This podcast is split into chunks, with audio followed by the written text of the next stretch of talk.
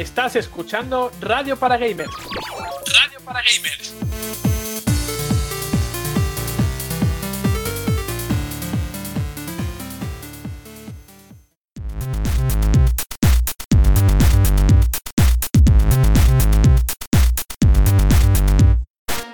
Bienvenidos amigos, una semana más a Radio para Gamers. Yo soy Juan Montes y os saludo por 38ª vez en esta primera temporada.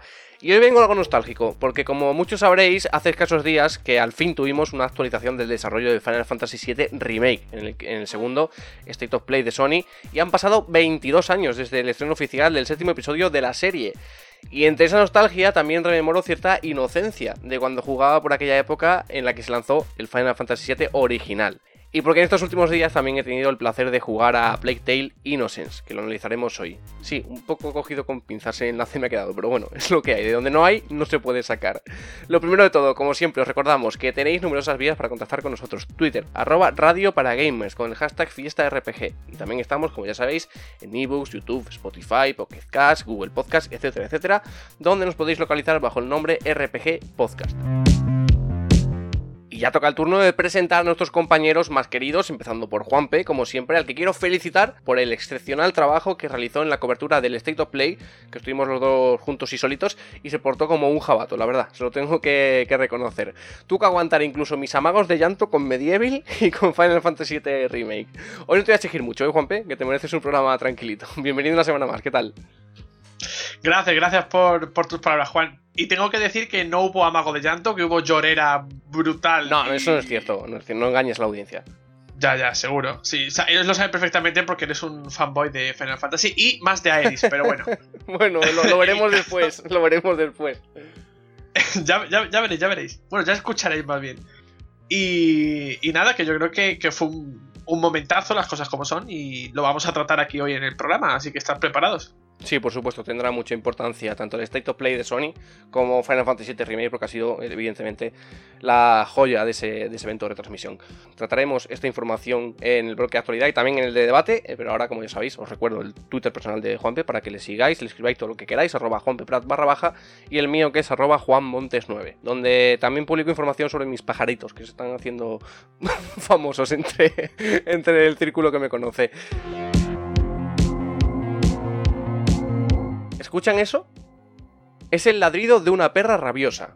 Y es que la que no va a tener un programa tranquilo es Marina, que durante los últimos días ha tenido que lidiar con cierta controversia en Twitter con una crítica que recibimos de un usuario. Y no quiero dejar pasar el asunto porque desde aquí queremos decir que estamos encantados de recibir críticas negativas siempre y cuando se respete a los miembros del equipo.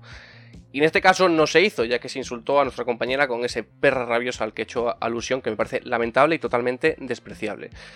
Siempre estamos dispuestos a mejorar, por supuesto, pero siempre y cuando se mejoren todas las formas de decirnos las cosas. Bienvenida Marina, ¿qué tal? ¿Cómo estás?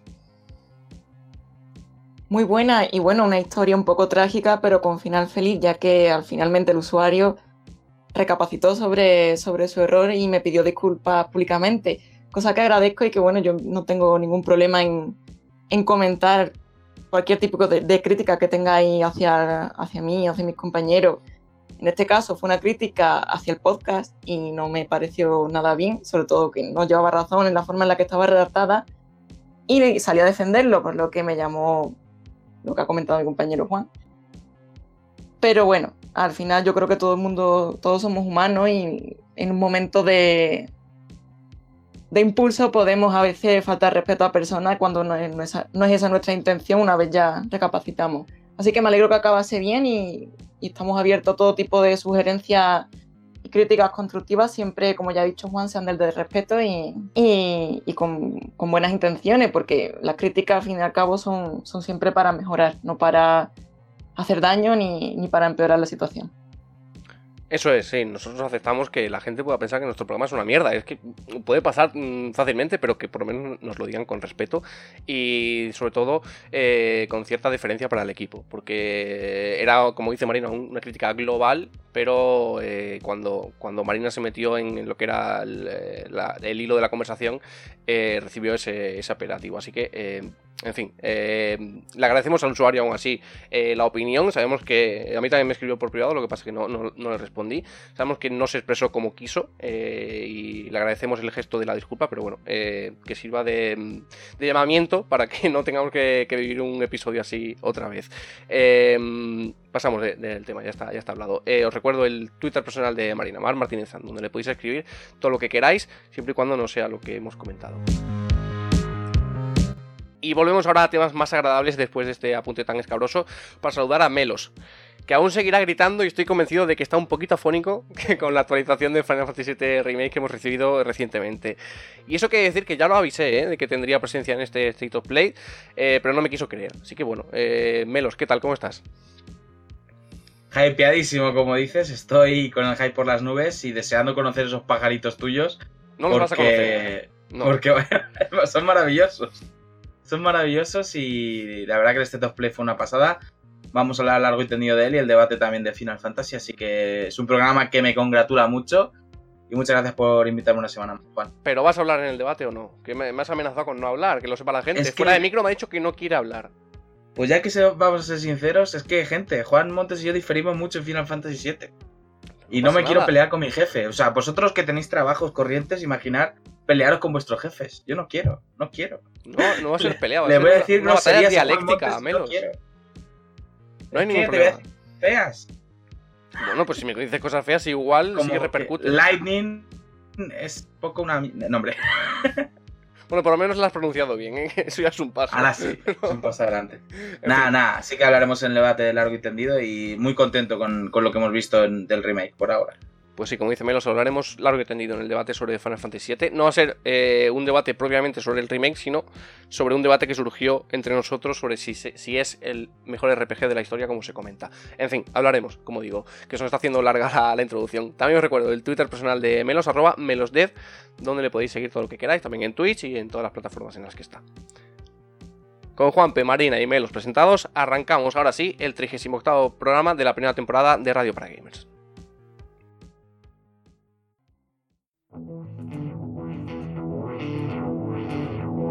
Hoy en Radio para Gamers repasamos la actualidad más candente de la semana con State of Play, Ghost Recon Breakpoint o el E3 2019. Viajamos hasta la Francia del siglo XIV para acompañar a Amicia y Hugo en su lucha contra la Inquisición con el análisis de A Plague Tale: Innocence. Y debatimos sobre si Final Fantasy VII es el mejor RPG de todos los tiempos, a raíz de la actualización del remake mostrada en el State of Play de Sony.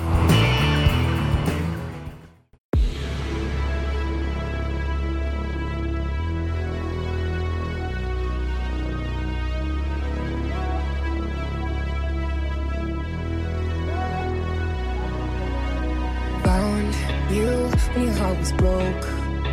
I filled your cup until it overflowed. Took it so far to keep you close. I was afraid to leave you on your own. I said I'd catch you if you fall, and they'd be laughing, fuck 'em all. And then I got you off your knees, put you right back on your feet, just so you could take advantage of me. Tell me how's it feel, you sitting up there, feeling so high, but too far away to hold me. You know I'm the one who put you up there. In the sky, does it ever get lonely? Thinking you could live without me, thinking you could live without me. Maybe I'm the one who put you up there. I don't know why. Thinking you could live without me, live without me.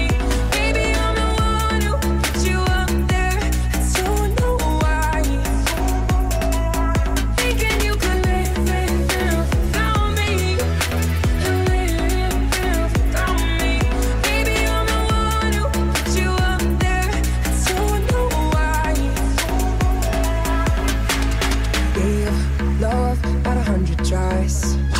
Just running from the demons in your mind. When I took yours and made mine, I didn't notice cause my love was blind. Said I'd catch you if you fall, and if they laughed then fuck them all. And then I got you off your knees, put you right back on your feet, just so you could take advantage of me. Tell me how's it feel, sitting up there,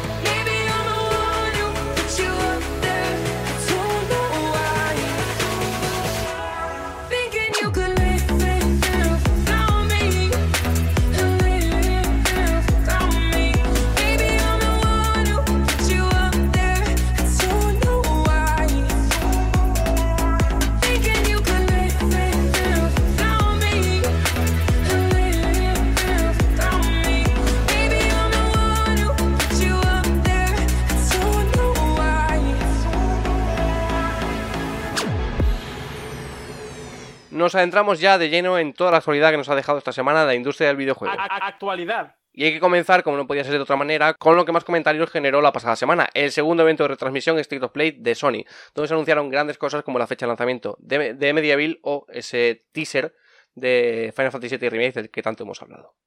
Y yo creo que era un State of Play bastante esperado por los jugadores, porque al final estamos muy cerca del E3 ya.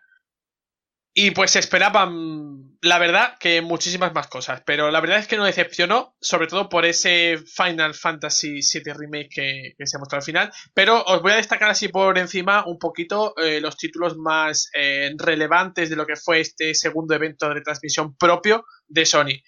Para empezar, Monster Hunter World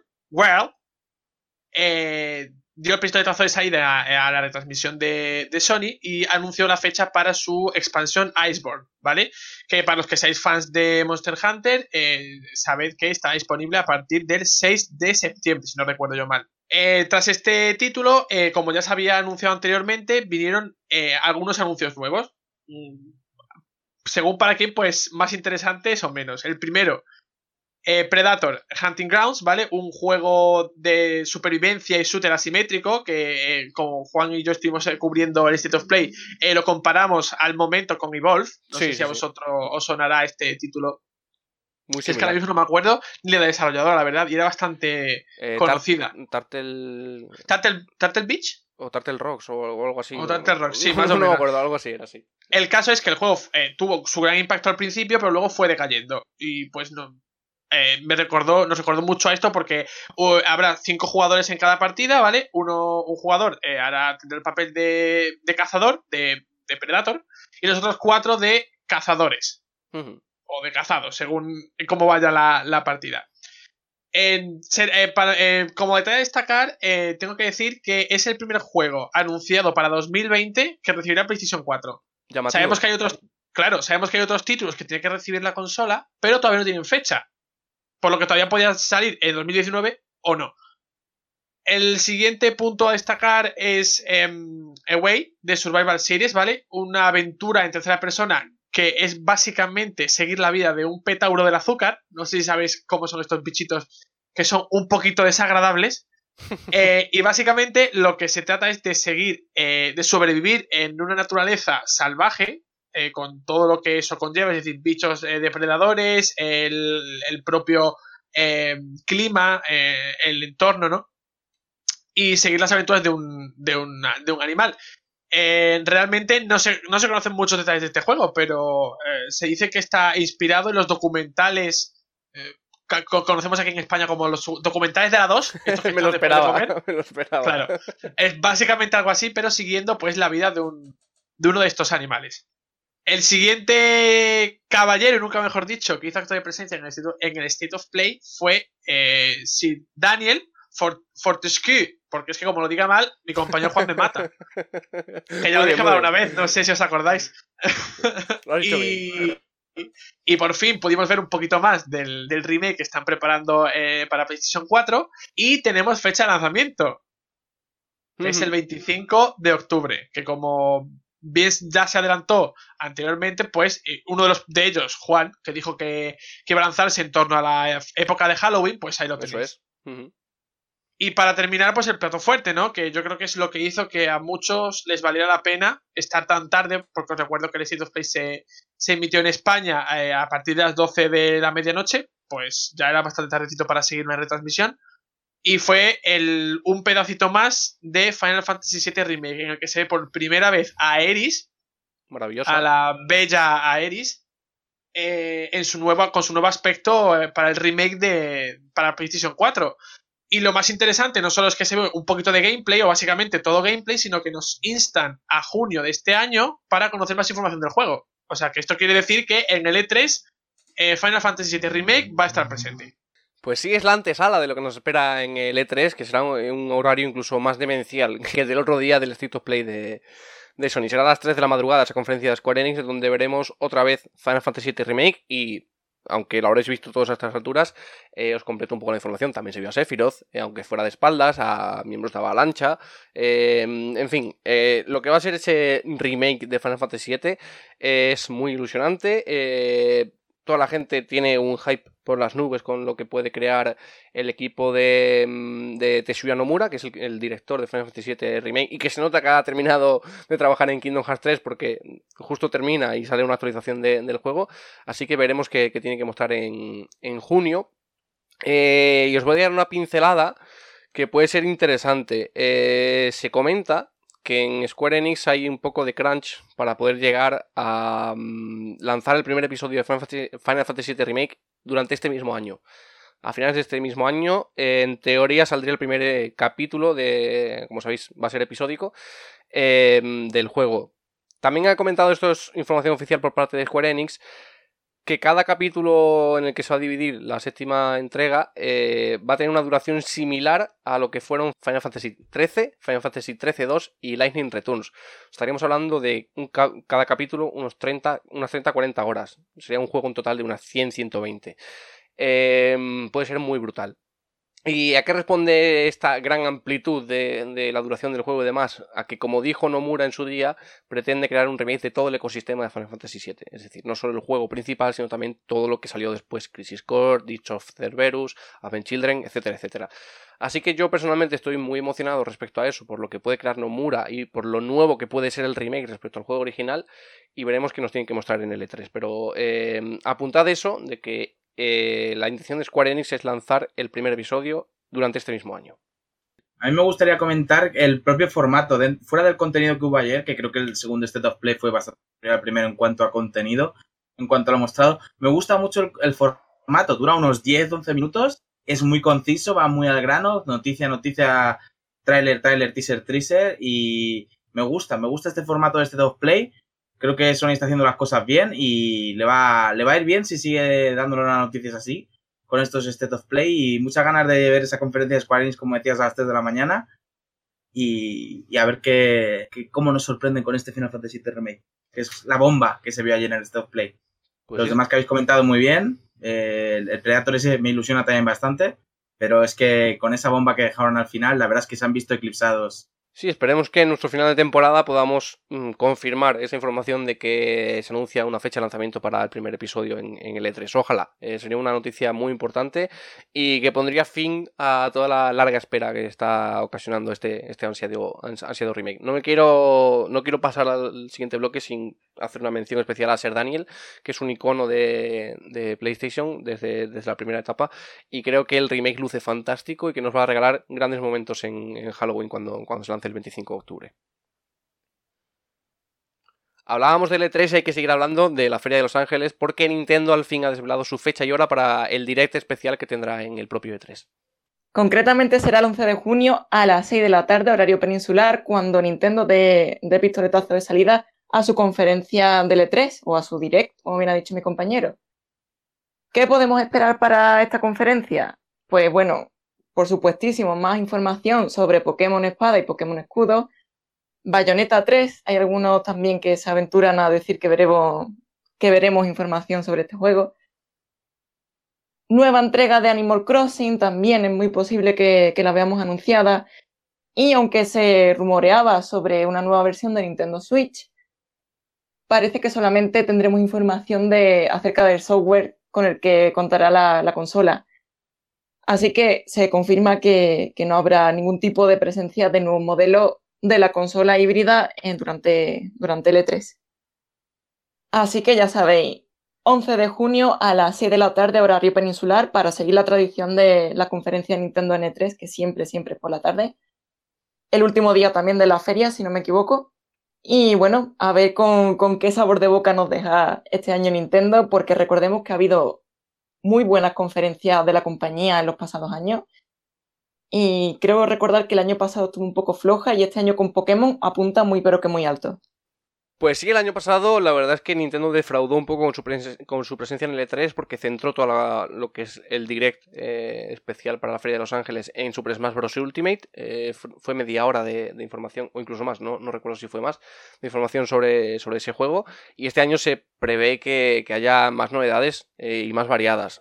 Como ha dicho Marina, Pokémon Espada y Escudo, Bayonetta 3, Animal Crossing, tal vez el remake de de Link's Awakening, y probablemente nuevos anuncios también, ¿no? Tendremos que recibir algún tipo de nuevo anuncio por parte de Nintendo, porque además suele ser habitual que en sus conferencias se acabe con un pequeño teaser de un nuevo proyecto.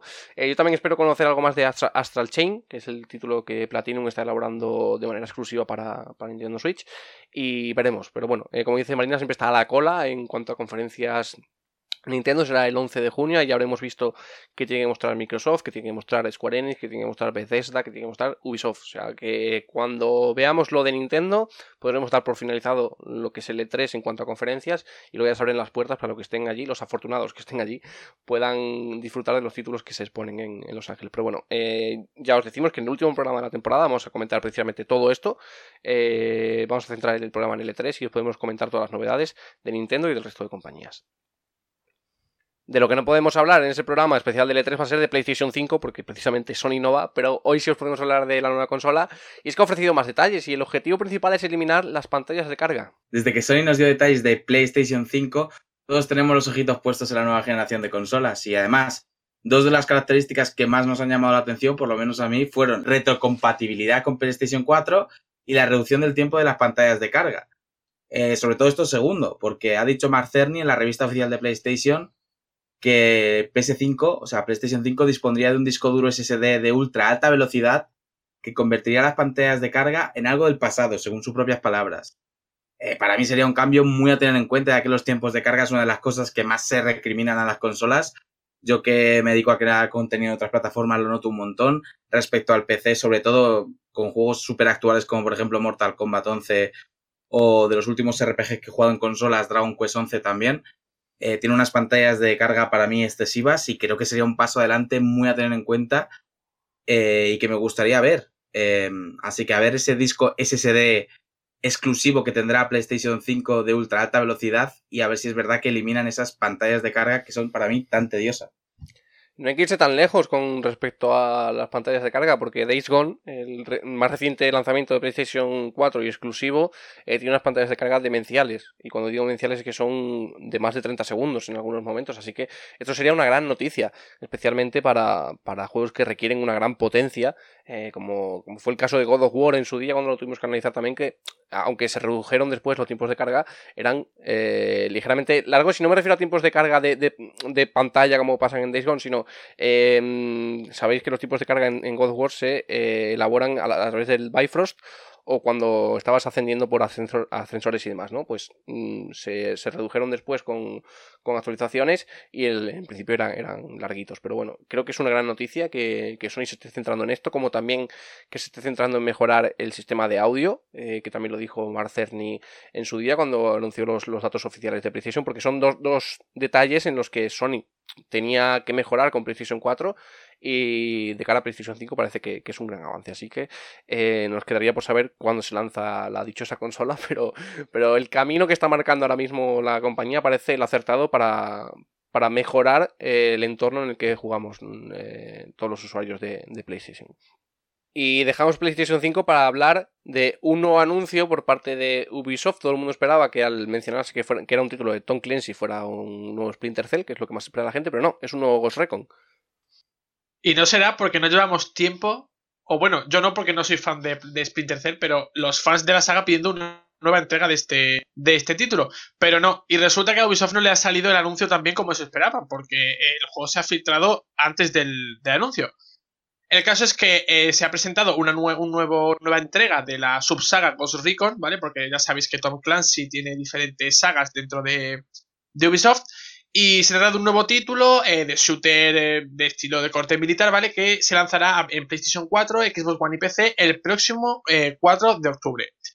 En este título ya sabéis que se trata de un mundo abierto, ¿vale? En el que podemos jugar solo o en modo cooperativo hasta con 4 jugadores. Y habrá tanto modo jugador contra entorno, más o menos que se llama, y jugador contra jugador. Y en este título se sumará una especie de arena en el que habrá combates de 4 contra 4. No se han publicado demasiados detalles de este título, pero sí sabemos que la historia en esta ocasión se va a algún lugar del Pacífico Sur, ¿vale? En un remoto archipiélago perdido de la mano de Dios, llamado Aurora. El caso es que vamos a tener otra vez un mapa bastante amplio, en el que se van a dar pues diferentes tipos de territorios, ¿vale? Desde fiordos hasta picos nevados y hasta campos de lava, ¿vale? Por lo tanto, vamos a encontrar entornos muy, muy diversos. Además, también habrá una gran cantidad de vehículos disponibles para que nos podamos mover tanto por tierra como por mar como por aire. Así que ya sabéis, este Ghost Recon Breakpoint que saldrá el 4 de octubre. Pues así es, y quiero hacer hincapié en lo que ha dicho Juanpe, que es muy importante. Ubisoft tiene muchas licencias de Tom Clancy, y yo me atrevería a decir que el 80% de su catálogo se basa en títulos de Tom Clancy. No digo que sean malos títulos, no me parecen malos juegos. De hecho, y Assassin's Creed, ¿eh? Sí, claro, por eso he dicho el 80, porque al final tienen ahí un par de sagas propias, pero el resto son de Tom Clancy. Como decían, no digo que sean malos juegos. De hecho, Ghost Recon Wildlands consiguió vender una barbaridad, y de hecho por eso se ha creado esta especie de secuela para ese título. Pero creo que a Ubisoft le hace falta crear nuevas licencias. Tenemos ahí Skull and Bones, por ejemplo, que es un juego que está anunciado desde hace bastante y que le cuesta mucho ofrecer novedades. Yo supongo que en el E3 sí que aparecerá, pero tenemos una licencia como Rayman, que a Ubisoft siempre le ha dado mucho éxito, abandonada completamente. A ver, creo que es bueno que lancen nuevos juegos de Tom Clancy, pero igual Ubisoft se debería plantear centrarse también en otras licencias, y ya no hablo solo de Rayman, sino de crear licencias nuevas, porque al fin y al cabo es sota caballo rey. Tom Clancy, Assassin's Creed, como decía Juanpe, y alguna otra licencia de vez en cuando, y muy de vez en cuando, porque bueno, lo de Skull and Bones está ahí, pero como digo, ¿cuánto hace que no sabemos nada del E3 anterior, no? Me parece a mí. O sea que, bueno, a todos los que les guste Ghost Recon, por supuesto, es una gran noticia, pero yo sigo pensando que Ubisoft debería arriesgarse más y no beber tanto del autor de obras literarias. Y aparte está todavía pendiente Beyond Good and Evil 2. Cierto. Que sigue ahí. Así que, bueno, y también el posible desarrollo o anuncio de un posible, ¿no? Watch Dogs 3, que si bien es cierto que la saga no ha alcanzado la popularidad de Tom Clancy, de Assassin's Creed, o incluso alguna de las que tú has mencionado, como por ejemplo Rayman, ¿no? Que hace tiempo que no tiene título nuevo, pero es muy popular, ahí está. ¿Estás seguro de que Watch Dogs no es de Tom Clancy? No, es broma. Pero tiene esa dinámica que suelen volver a los títulos de Tom Clancy, pero sí, tienes razón. Me había olvidado de Watch Dogs, por ejemplo, y de Beyond Good and Evil.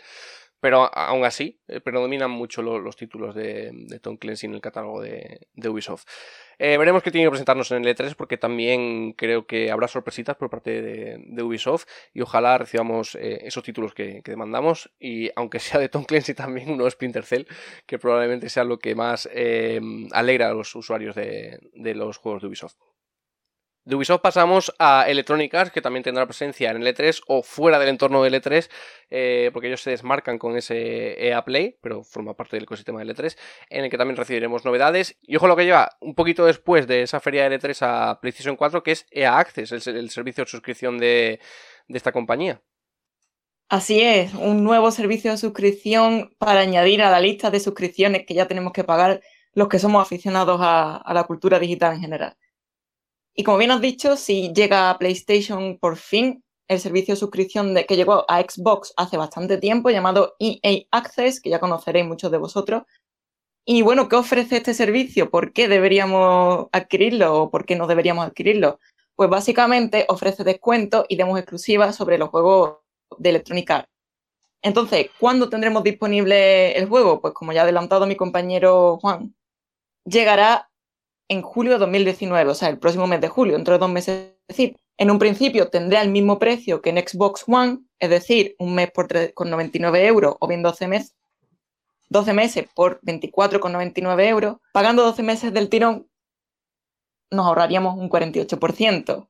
Como ya es habitual, habrá seguramente periodos de rebajas, de ofertas, mes de prueba gratis. No me atrevo bien a decir si eso último que he dicho llegará, pero estoy casi segura que como ha ocurrido en PlayStation Now y como ocurre también con PlayStation Plus, pues el servicio seguramente ofrezca un poquito de prueba a sus usuarios para engancharlos. De hecho, creo que todos los servicios de suscripción ofrecen mínimo un mes o 15 días gratis. En caso de Spotify, Netflix, HBO, etcétera. Personalmente creo que no le voy a sacar mucho partido yo a esta suscripción porque no me llama ahora mismo mucho la atención y, y no tengo suficiente ya para pagar el resto de suscripciones de las que soy usuaria. Pero bueno, los que lo hayáis tenido tanto en Xbox como en PC, pues lo mismo os interesa también tenerlo en vuestra PlayStation 4. Lo que no sabemos todavía es si esta suscripción se prolongará a la nueva generación de consolas. Pero bueno, a ver qué tal lo hacen, esta mezcla tan extraña de un servicio de suscripción de Electronic Arts, que ya anteriormente estuvo en Xbox, con el paso a PlayStation. Pues sí, como bien apunta Marina, probablemente haya ese periodo de prueba para que podáis disfrutar unos días gratis de él.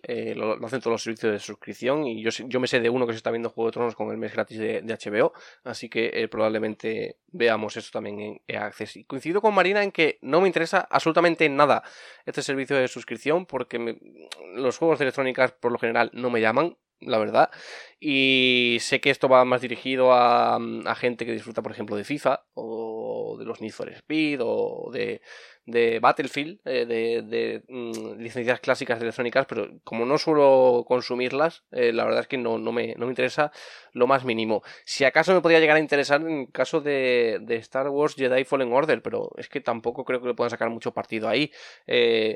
Al fin y al cabo, el juego me lo darían digital y yo soy un amante de lo físico, así que tampoco me interesa este servicio de suscripción. Pero en el caso de los aficionados a los juegos de Electronic Arts, por supuesto, es una gran oportunidad para poder conseguir grandes descuentos y beneficios con este servicio que llega en julio a PlayStation 4. Y de algo que nos llama mucho la atención vamos a pasar a algo que a nuestro compañero Melos le emociona un montón, como cada vez que hablamos de información de Pokémon Espada y Pokémon Escudo, porque, ojo, se podrían haber mostrado los posibles tipos de los nuevos gimnasios de Galar. Y es que aunque pasan los meses y no tenemos información oficial ni de Nintendo ni de Game Freak, los rumores no paran en internet. Y una vez más hemos recurrido a 4chan para encontrar información sobre una de las mecánicas más importantes de Pokémon que comentaba, son los gimnasios y sus tipos. En Galar podríamos encontrarnos con tan solo 7 gimnasios, rompiendo con lo habitual en cuanto a gimnasios, ya que sí, en Pokémon Sol y en Pokémon Luna tendríamos también solo 7 pruebas, pero estábamos hablando de esta temática de pruebas contra los Kahunas o Kaunas. Esta vez sí que serían gimnasios, pero podrían tratarse de solo 7, como comento, y no 8, como viene siendo lo habitual, aunque puede que sí que haya un 8º gimnasio de algo y que sea algún tipo de evento especial o algo relacionado con la historia o la trama del juego. Aún no se sabe porque, como digo, ni Nintendo ni Game Freak está dando afirmación oficial y esto lo sacamos todo de 4chan por ahora. Lo más jugoso de este rumor serían los tipos de los gimnasios, que serían los siguientes y os los digo por el orden en el que combatiríamos con ellos, Planta, tierra, fuego, hada, agua, dragón y siniestro. Destacar 2 cosillas que serían, lo primero, que no tenemos el primer gimnasio tipo roca. Se agradece ese cambio, maldito gimnasio tipo roca. Empezamos con un gimnasio tipo planta y lo que más se tiene en cuenta, o para mí lo que más llama la atención, es este último porque sería la primera vez que tenemos un gimnasio tipo siniestro. Y además, tratándose del último gimnasio, contaría con los Pokémon más fuertes de este tipo. Así que tengo un montón de ganas de ver si esto es cierto, pero como ya he dicho 2 veces, hay que esperar una vez una confirmación oficial de Nintendo de Game Freak. Supongo que ya... dada la fecha que es, como no nos digan algo inminentemente, lo que queda de mayo va a ser en el E3. Probablemente haya información en mayo. Estaremos pendientes de las 2 próximas semanas porque mayo siempre ha sido un mes importante para la franquicia Pokémon cuando se anuncia una nueva generación y yo creo que habrá algún tipo de información en este mes con un nuevo tráiler y luego ampliarán en el E3, como bien mencionas. Un detallito a tener en cuenta, aparte de lo que ha comentado mi compañero Melos. Es cierto que solo se mencionan 7 gimnasios, pero en esa misma información también se intuye que igual el juego se estaría guardando una sorpresa para lo que sería el 8º gimnasio o...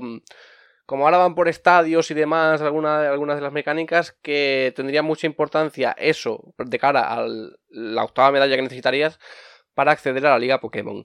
En ese caso, se comenta que sería de tipo acero, que es lo que más está rumoreando en torno a Pokémon Espada y Escudo, que va a tener mucha importancia el tipo acero. Entonces... Sería como una 8ª prueba, no sabemos si como gimnasio o algo diferente, que tendría en el tipo acero. A mí la selección de gimnasios me gusta. No sé si será cierta, si no lo será. Como sabéis, hay muchos rumores y muchas supuestas filtraciones sobre Pokémon Espada y Escudo, y todas no pueden ser ciertas porque sería demencial lo que sería ese juego. Pero esta selección me gusta, creo que están muy bien equilibrados. Hay un gimnasio tipo Hada, que si no recuerdo mal solo estuvo en el debut en Pokémon X e Y, o ni siquiera, es que no recuerdo bien ahora mismo. El tipo dragón, que creo que es algo que debe estar sí o sí siempre, porque son Pokémon muy desafiantes, y como decía Melos, el debut del tipo siniestro, que era algo que ya hacía falta en un gimnasio de tipo siniestro, porque hay muchos Pokémon de tipo siniestro. O sea, creo que es una gran oportunidad para darle la importancia que merece este tipo. Veremos. Como dice Melos, en caso de no recibir información en mayo, en las próximas 2 semanas, tendríamos que esperar al E3, pero yo creo que sí, que pronto podemos dar información oficial de Pokémon Espada y Escudo y saber a lo mejor las evoluciones de Grookey, Scorbunny y Sobel, o los legendarios o algo así. Pero bueno, estaremos muy pendientes. Ya digo, a mí la selección me gusta bastante.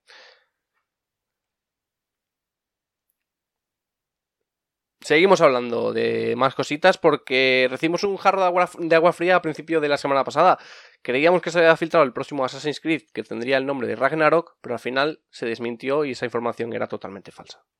Y podríamos decir que es el jarro de agua más fría que podría caer sobre cualquier fan de... Jarro de agua vikinga, además. Exactamente, jarro de agua helada, porque como se venía rumoreando, se suponía o se decía que el próximo Assassin's Creed iba a estar ambientado o ubicado en la era vikinga, ¿vale? Y que iba a llevar el nombre de Assassin's Creed Ragnarok.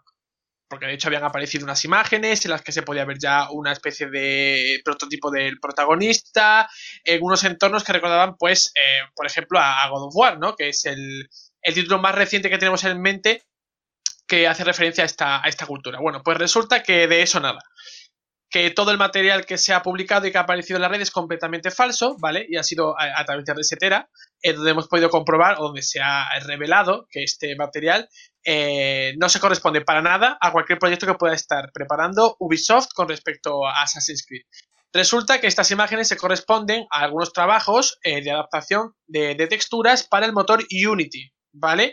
Esto se ha podido comprobar porque en la propia página web del motor aparecen unas imágenes de recurso que se corresponden perfectamente con las que habían aparecido en internet. Si yo no me he enterado mal, ¿vale? Para que nos hagamos una idea, resulta que son trabajos que se hacen para, pues, a modo particular o similar, ¿vale? Con recursos que tienen los propios motores gráficos. Y pues como han llegado a la red o alguien voluntariamente o intencionalmente los ha filtrado con la intención de hacer creer que se trataba de Assassin's Creed, del próximo Assassin's Creed. Por lo tanto, de momento seguimos como estábamos antes. Lo último que sabemos es que el último Assassin's Creed es Odyssey, ¿vale? Y si alguien tenía la esperanza de ver a Ragnar Lothbrok en el juego, de momento se va a tener que fastidiar. Pues me tengo que fastidiar muy fuerte, porque era una de las cosas que más emoción me provocaba respecto a este supuesto nuevo Assassin's Creed. Hay que destacar que no sabemos si esto desmiente que se vaya a desarrollar en la cultura nórdica. Igual sí, pero no es esa información que se filtró, que decía, como bien apuntaba Juanpe, a que estaría Ragnar Lothbrok, que tú serías un compañero, no un compañero, sino un súbdito de Ragnar, y que le ayudarías a formar el gran ejército pagano. También se comentaba que el mapa iba a ser enorme, comprendiendo países como el Reino Unido, Suecia, Finlandia, Islandia, etcétera, etcétera, y que se iba a basar en todo lo que tiene que ver con el dominio de los vikingos en territorio británico. Finalmente se desmintió, como ha explicado Juanpe. Esas imágenes están totalmente falsas y hay que seguir esperando. Yo tengo la firme creencia de que sí, que Ubisoft está centrándose en la cultura nórdica para desarrollar el nuevo Assassin's Creed, pero me parecía muy ambicioso. O sea, yo me lo comí, tengo que reconocerlo. No voy a venir ahora aquí de adalid y decir que pintaba falso, porque yo me lo comí, me ilusionaba mucho, pero sí que pintaba muy ambicioso el juego.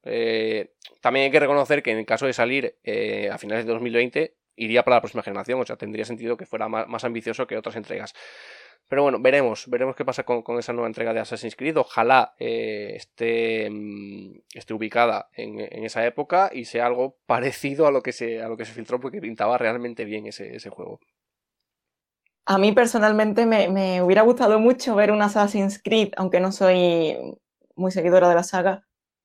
basado en la cultura nórdica, con tipo God of War. La verdad es que me hubiera encantado y hubiera sido un motivo, una excusa para reintroducirme otra vez en la saga.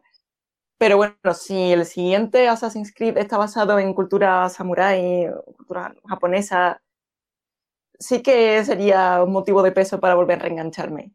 Así que bueno, yo espero que si no van a hacerlo así de bien, que lo hagan mejor. Pues son las dos opciones, porque ahora mismo, como sabéis, está en auge en lo de la cultura japonesa, como comenta Marina, con un montón de juegos, con Sekiro, con Ghost of Tsushima, con Nioh, y la cultura nórdica a raíz de God of War también. Así que creo que son las dos opciones más plausibles que tiene Ubisoft para ubicar nuevas Assassin's Creed. Y cualquiera de las dos yo creo que nos impresionaría mucho porque le pegan a la saga Assassin's Creed. Sería un soplo de aire fresco que le vendría muy bien.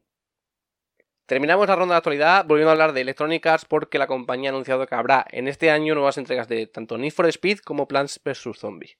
Un gran juego, sí señor, Plants vs. Zombies. La verdad es que estoy bastante emocionada con esta noticia porque parece como que esa franquicia ya estaba olvidada completamente. Y desde que sacaron la segunda entrega, y creo que actualmente es gratuita en móvil, no estoy segura, pero sí que tiene micropago, por lo menos los tenía antes. Pues desde esa entrega no ha habido nada nuevo y es un juego que, de verdad, si no lo habéis jugado, merece la pena y vais a ver cómo se os pasa el tiempo, simplemente plantando vuestra plantita, nunca mejor dicho, y combatiendo esos zombies. Un juego maravilloso en todos sus aspectos. Sobre Need for Speed no puedo opinar mucho porque desde PlayStation 2 no lo toco, pero me alegra bastante que ambas franquicias vuelvan este otoño, según ha confirmado Electronic Arts.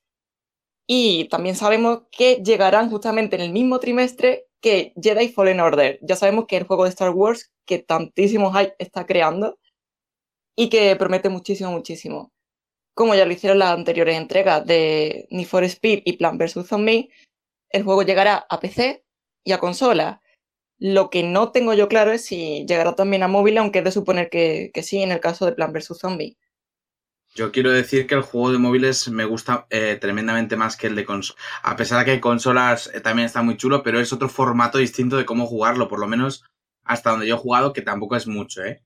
Me refiero, al de móvil sí he jugado muchísimo, soy un auténtico enfermo de él, pero el de consolas lo jugué poquito y es otro rollo. Manejas solo una planta o uno de los zombies, porque puedes también ser los zombies en el de consolas.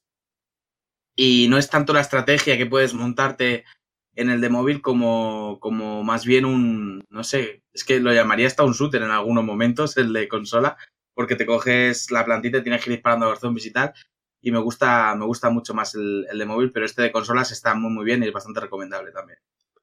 Yo creo que estos juegos están diseñados para jugarlo o bien en PC con el ratón o incluso en tablets. Yo cuando jugué la primera entrega, creo que no, el auge de los smartphones y de las tablets no estaba todavía en su momento estrella.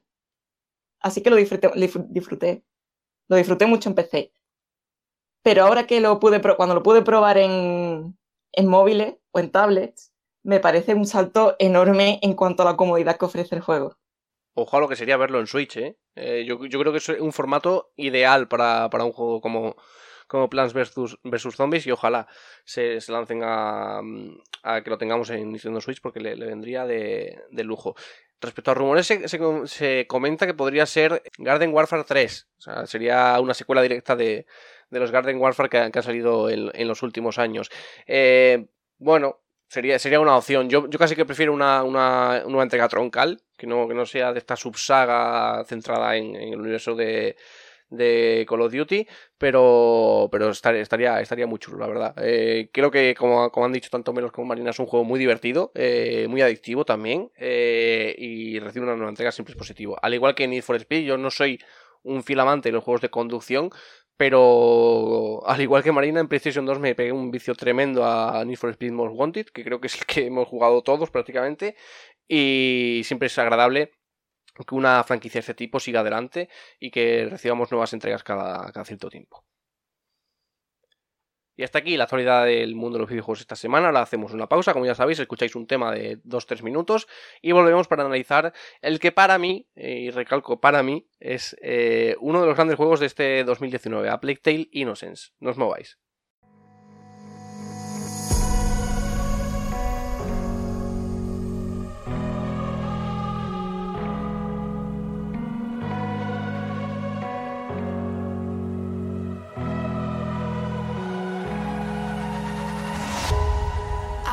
was lost without your way. And then you showed and told me all of how to forget the pain. And with that time I watched it fade. Not only hurt, but what we were, and that was everything.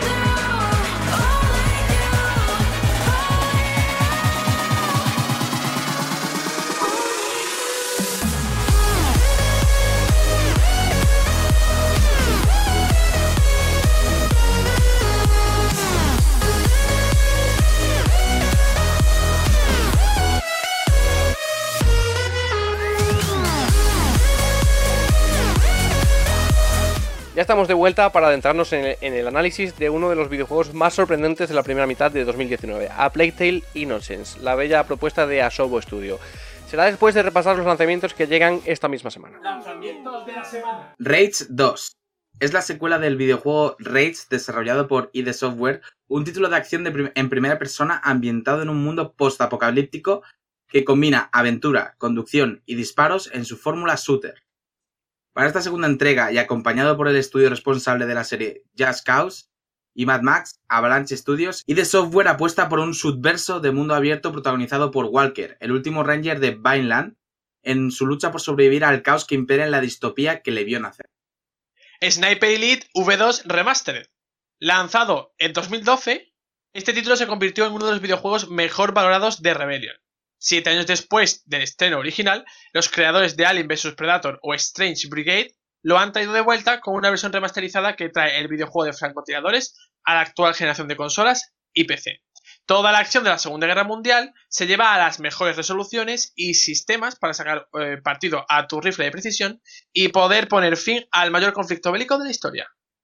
Castlevania Anniversary Collection, un recopilatorio que conmemora los 50 años de historia de Konami. Gracias a Castlevania Anniversary Collection vamos a poder disfrutar en PC y consola de videojuegos tan emblemáticos como Super Castlevania 4 de Super Nintendo o el que dio origen a esta franquicia, el veterano Castlevania de NES. Pues ahí tenéis los lanzamientos que llegan esta semana. Habéis leído muy bien, compañeros, muchas gracias. Que llegan junto al título que vamos a analizar, que por eso estamos emitiendo hoy en martes, para poder llegar al embargo de A Plague Tale: Innocence, que es ese título de Asobo Studio, que a mí personalmente he sido el que ha tenido la suerte de jugarlo. Me ha maravillado.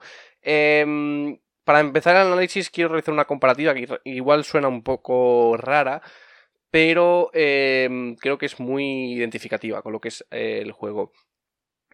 Tiene un recorrido similar a lo que fue Hellblade o a lo que fue Life is Strange. Sé que suena muy raro porque son títulos que no tienen absolutamente nada que ver unos con otros, pero son videojuegos que tuvieron un presupuesto por debajo de lo que suelen tener grandes superproducciones, pero que tienen una calidad inmensa. Life is Strange fue un título que Dontnod Entertainment vino a desarrollar después de un fracaso como fue Remember Me. No apostaba mucha gente por él y fue un éxito tremendo. El caso de Hellblade, Ninja Theory sí que venía de grandes éxitos, pero tuvo un presupuesto moderado para desarrollarlo y fue una auténtica obra maestra que ha sido premiada en todo el mundo y que también le ha valido al estudio para ser comprado por Microsoft. Y en el caso de Asobo Studio, lo mismo, han creado un título con un bajo presupuesto, pero que ha salido fantástico, de verdad. A Plague Tale, para que os pongáis en situación, es la historia de dos niños, Amicia y Hugo, son dos hermanos de la Francia del siglo XIV, en medio de la Inquisición, que se ven envueltos en una historia de la que a priori no tienen nada que ver, pero se quedan huérfanos y perseguidos por la Inquisición porque el pequeño de ellos, Hugo, tiene un secreto que corre por su sangre y la Inquisición quiere capturarlo para experimentar con él. A partir de ahí los dos hermanos huyen y viven aventuras juntos en medio de lo que digo, del periodo de la Inquisición y además también de numerosas plagas que se extienden por el mundo, principalmente de ratas, que son uno de los elementos principales que hay en A Plague Tale. Vamos a empezar hablando un poco de la jugabilidad y después también hablaremos de lo técnico, que es donde tal vez se notan un poco de flaquezas del juego y donde si hubiese tenido un presupuesto mayor hubiese sido una auténtica obra maestra. Pero ya digo que a mí, en lo personal, lo situaría en top 5 ahora mismo de la primera mitad de 2019. Como os he dicho, la historia de Hugo y Amicia se basa principalmente en huir de la Inquisición y llegar a un lugar seguro para que no les persigan, y evidentemente esto nos indica que el juego es prácticamente en su totalidad de sigilo.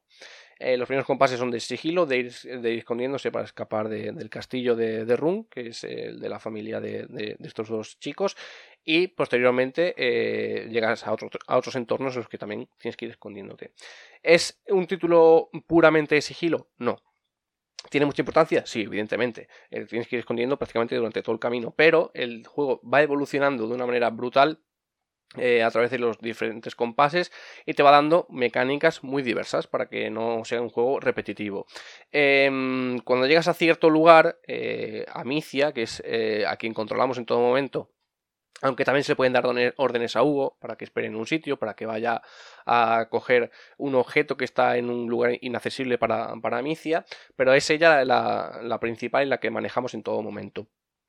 Su arma es una onda. Además creo que es una de las mecánicas principales y más valiosas del juego, porque nunca habíamos visto a un protagonista que tuviera un arma tan rudimentaria como una onda, y es muy interesante porque el arma principal evidentemente son las piedras que lanzas con la onda, y hay que tener mucha precisión y mucha atención a todo lo que rodea el entorno, porque el juego principalmente se basa en resolución de puzzles, que es otra de las mecánicas principales y más llamativas y divertidas que tiene A Plague Tale: Innocence. Como digo, a través del uso de la onda puedes hacer mecánicas tan variadas como distraer a los enemigos para poder huir sin que te vean. Hay que decir que evidentemente la inteligencia artificial no es excelsa. Por ejemplo, tú lanzas una piedra a un cubo que está colgado de un trozo de madera y el soldado se distrae y va por él, pero tú puedes pasar a lo mejor por su lado. Siempre que esté de espaldas no te va a ver, o no te va a escuchar, que creo que sería lo más lógico, ¿no?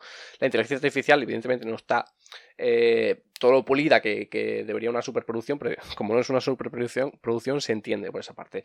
No obstante, está muy bien. O sea, creo que aunque no alcance ese nivel de grandiosidad, creo que esa palabra me la acabo de inventar, es bastante aceptable. Como sigo con la onda, que al final me voy por otros derroteros. Puedes distraer a los enemigos, puedes incluso golpearlos para noquearlos, aunque al principio no puedes hacerlo, simplemente los tienes que distraer hasta que te dan diferentes técnicas para que Amicia aprenda a noquear a los enemigos. Los puedes dormir con otra arma, puedes prenderles fuego, romperles el candelabro que tienen, porque algunos van con un candelabro para iluminar el entorno y que se los coman las ratas. En fin, tiene muchas mecánicas disponibles con la onda, y esa variedad creo que es lo que le da el jugo a que sea un título muy divertido y muy entretenido, y que no se haga repetitivo, que es el miedo que te da cuando empiezas, que fue el que me dio a mí cuando lo empecé, de que iba a ser un juego puramente de sigilo.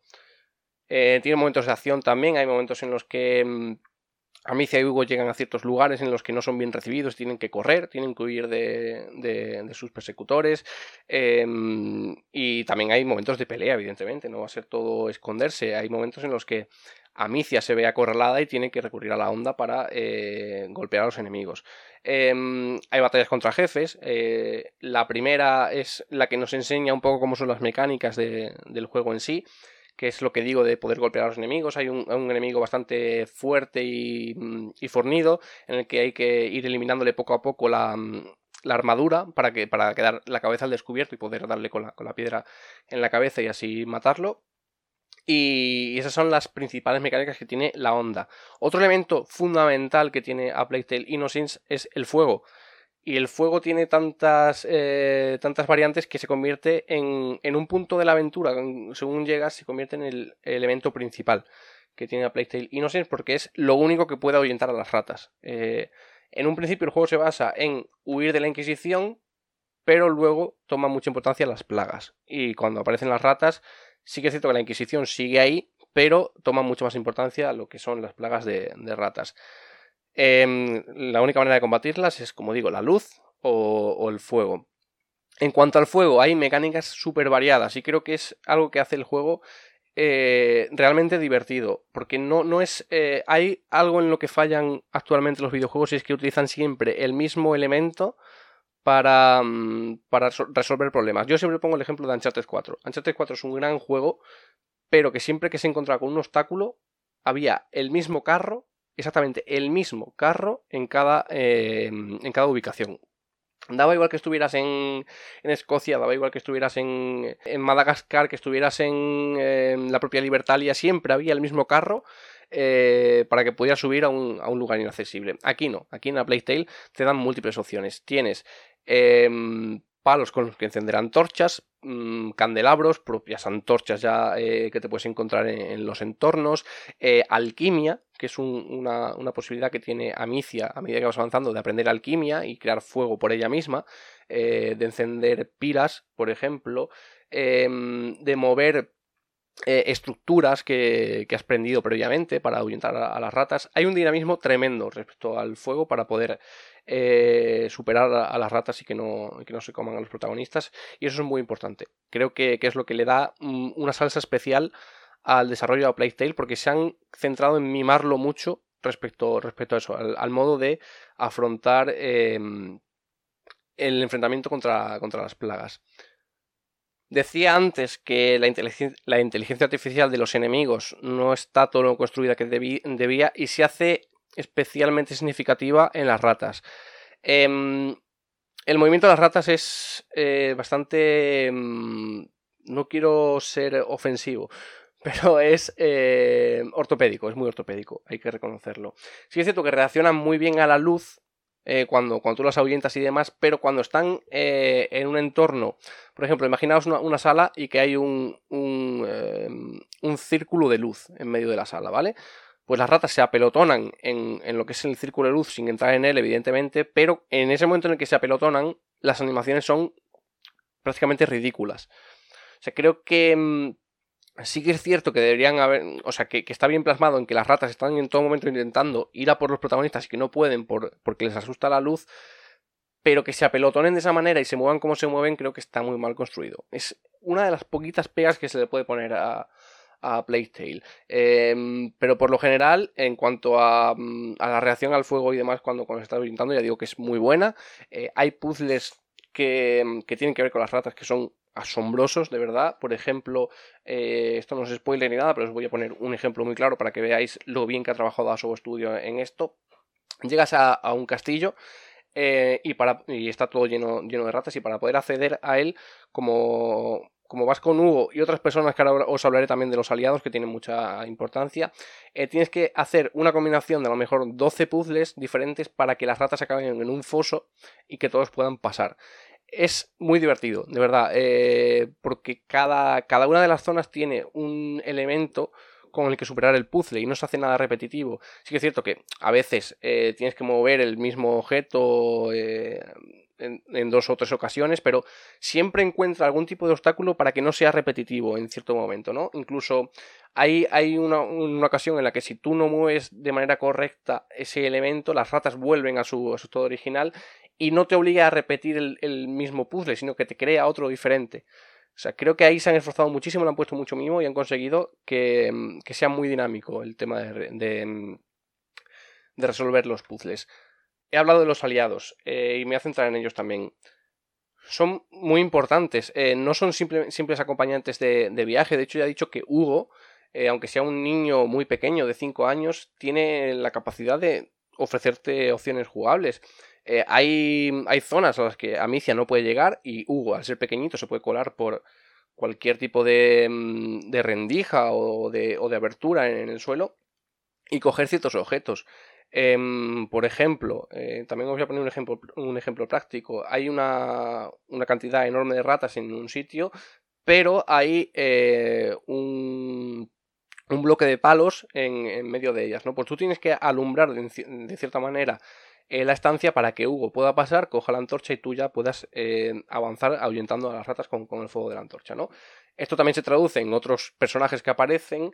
Hay una chica que no os voy a revelar, pero que sirve para abrir ciertas cerraduras de baúles, de puertas y demás. Hay otros personajes que sirven para abrir mecanismos que requieren más de una persona.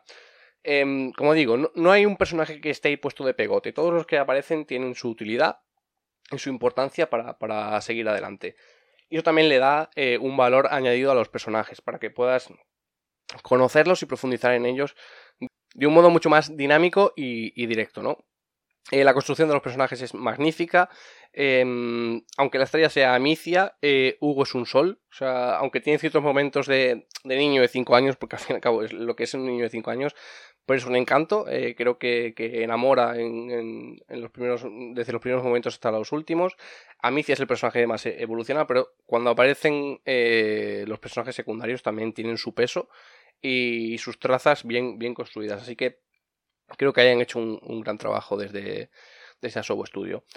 Y tal vez lo último que se pueda mencionar en materia jugable es que también tiene un sistema de crafteo, a Plague Tale Innocence, muy simple. Es un sistema muy simple, pero que se agradece, porque creo que a veces complicar el sistema de crafteo también es contraproducente para un videojuego. En este caso, Amicia tiene una rueda de construcción que va adquiriendo poco a poco a medida que va aprendiendo nuevas técnicas, como comentaba antes, del tema de alquimia, de la posibilidad de dormir a los enemigos, de lanzarles ciertas bombas que les hacen quitarse el yelmo y que tú puedas derrotarlos con la onda, etcétera, etcétera. Se va aumentando y a medida que tú vas recogiendo elementos por el mapa, que pueden ser piel, cuero, cuerdas, azufre, salitre, un montón de elementos, puedes construir ciertas armas, puedes construir rocas de fuego, puedes construir lo que decía del elemento alquímico, bombas para dormir, bombas para que se quiten el yelmo, etcétera, etcétera. Además, también hay una mesa de trabajo con la que con todos esos elementos puedes ir mejorando el zurrón, por ejemplo, para tener más munición, la potencia de la onda y un montón de elementos más, ¿no? Luego también tiene ciertos elementos coleccionables que hacen que puedas explorar más, porque aunque sí que es cierto que no tiene un componente de exploración muy grande, sí que Tampoco es pasillesco, ¿vale? Para que nos hagamos una idea. No es un juego en el que vayas por un pasillo constantemente, sino que tiene entornos que puedes explorar y puedes encontrar esos coleccionables que han escondido. Principalmente destacan las flores. Hay muchos tipos de flores y Hugo tiene una clara afición por ellas, porque su madre le hablaba mucho de flores y comparte su información con Amicia. Eso también ayuda a entender el vínculo que forman los dos hermanos, que prácticamente no se conocen cuando inicia el juego, y a partir de ahí se crea un vínculo muy, muy importante. Y otros objetos que vas recogiendo por el camino, ¿no? Para poder ir explorando todas las zonas y disfrutar de una de las grandes claves de A Plague Tale: Innocence, que son sus entornos. Creo que la construcción del mundo de A Plague Tale: Innocence es el trabajo más sobresaliente de Asobo Studio. Lo que han conseguido con la iluminación del título es brutal. Tiene un aspecto fantástico. El mimo que han puesto en los detalles a la hora de generar los escenarios, de plasmar lo que era la Francia del siglo XIV en el videojuego, es brutal, de verdad. Y como os digo, se ve fantástico. O sea, todo lo que es el sistema de entornos del juego, la construcción de los propios personajes a nivel gráfico también es una maravilla. Pero cómo están construidos los entornos de bosques, el agua, las construcciones de castillos, todo respira un aire medieval completamente. Y creo que han realizado un trabajo excepcional en esa parte. Yo, de verdad, si por ejemplo Hellblade hizo un trabajo fantástico en esto mismo y también en la personalidad de Senua, el trabajo de Asobo Studio aquí hay que aplaudirlo, porque con el bajo presupuesto, entre comillas, que ha tenido el juego, crear esa maravilla es sobresaliente y es muy admirable. Y principalmente por esa falta de presupuesto, creo que no han ampliado más el terreno a explorar, ¿no? Que hubiese sido mucho más interesante, pero tal y como está construido, es un juego muy bonito. Ya digo que el trabajo de la iluminación es fantástico. A mí me ha gustado muchísimo, me ha sorprendido y es espectacular. Sí que es cierto que flaquea un pelín en animaciones faciales, pero no tengo que hacer un pequeño inciso aquí. No en animaciones faciales en primer plano, que es algo en lo que fallaba, por ejemplo, y esto lo he comentado con Juanpe más de una ocasión, Horizon Zero Dawn. Horizon Zero Dawn es un juegazo, hay que reconocerlo, pero en las animaciones faciales de primer plano era un desastre. Aquí pasa al contrario. En las animaciones faciales de primer plano es muy bueno, se nota que puedes verle prácticamente los poros a los personajes, está muy, muy bien, el movimiento labial es perfecto, pero cuando la cámara se aleja y no están enfocados en primer plano, porque no es cinemática, sí que se ve que las animaciones son un poco más pobres. Pero bueno, no daña para nada la experiencia con el juego y es totalmente comprensible, así que puede pasar desapercibido si no te fijas muy bien. Como último apunte, quiero centrarme primero en la banda sonora. Me parece fantástica, maravillosa, y que respira todo el ambiente que tiene que respirar la Francia del siglo XIV, no solo ya por el ambiente medieval y las sintonías que suenan cuando estás en momentos tranquilos, sino también en los momentos de tensión. Cuando te están persiguiendo una plaga de ratas, te está amenazando, la música es muy tensa, de verdad, y te pone muy tenso. Y cuando tienes que resolver un puzzle en pocos minutos con esa música, genera mucha tensión. Así que creo que el trabajo ahí está bien hecho. Pero donde más destaca, sin duda, es en el doblaje. Es cierto que el juego está construido para ser jugado en francés, porque al fin y al cabo el estudio es francés, se desarrolla en Francia, los personajes son franceses, pero hay que decir que yo lo jugué al principio en francés, pero a mí el francés es un idioma que no me gusta, me desagrada un poco, la verdad, y lo puse principalmente para saber cómo era, y después pasé al inglés. Pero es que en el inglés no es que sea una traducción literal de que hablan en inglés, no, es que hablan en inglés con acento francés. O sea, que me pareció maravilloso. O sea, creo que es un detalle que no cuidan muchos juegos para darle ese acento de la nacionalidad de los personajes, y me pareció fantástico, de verdad. Escuchar a los personajes hablar y que tengan ese acento tan, tan notable en francés es genial. Es un detalle que agradecí mucho y que me hizo mucha gracia, la verdad, porque es curioso. Y en definitiva, no sé si mis compañeros probablemente tendrán alguna pregunta, pero ya os digo que es un título al que merece la pena darle una oportunidad. que es de esos juegos que no están haciendo una publicidad muy grande, pero que sorprenden y merecen mucho la pena. Y os lo he comparado con lo que os he comparado, ¿no? Con Life is Strange y Hellblade. No sé si a la misma magnitud, pero creo que es un título que va a sorprender, que no me extrañaría que estuviera nominado a algunos premios en The Game Awards, que eso ya es otra cosa, pero probablemente esté en la terna por algunos, principalmente en terreno técnico, de iluminación o tal vez incluso de la banda sonora. Así que si teníais dudas y no sabíais qué esperar de A Plague Tale, yo os digo que para mí ahora mismo está en top 5 de los juegos del año.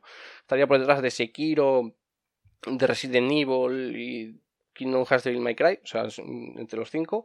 Y es un viaje que no os va a dejar indiferentes y que os va a marcar, de verdad. Pues súper interesante, ¿eh? He visto poquito del juego, pero tiene muy buena pinta. Y yo quería saber, después de lo que has contado, ya, a ver, para ir más directo, ¿no? Si tú crees, bajo tu punto de vista, que A Plague Tale puede ser uno de los juegos tapados de este 2019. Sí, sin lugar a dudas. Sí, con el escaso presupuesto que ha tenido Soho Studio, creo que han creado una joya inmensa. Y ya digo, no me extrañaría que en diciembre, cuando veamos los nominados de Game Awards, encontremos al menos en un par de premios o tres a Plague Tale, porque es muy disfrutable. Y creo que tanto lo que han hecho en mecánica jugable como a nivel técnico es de aplaudir. Sin duda va a ser uno de los tapados, ya lo puedo garantizar. A mí la verdad es que no me llama mucho la atención el tema de una plaga de rata, la verdad, porque no le tengo mucho aprecio a ese animalillo. Pero oye, después de escucharte quizá le dé una oportunidad en el futuro y no sé, a ver si me sorprende para bien.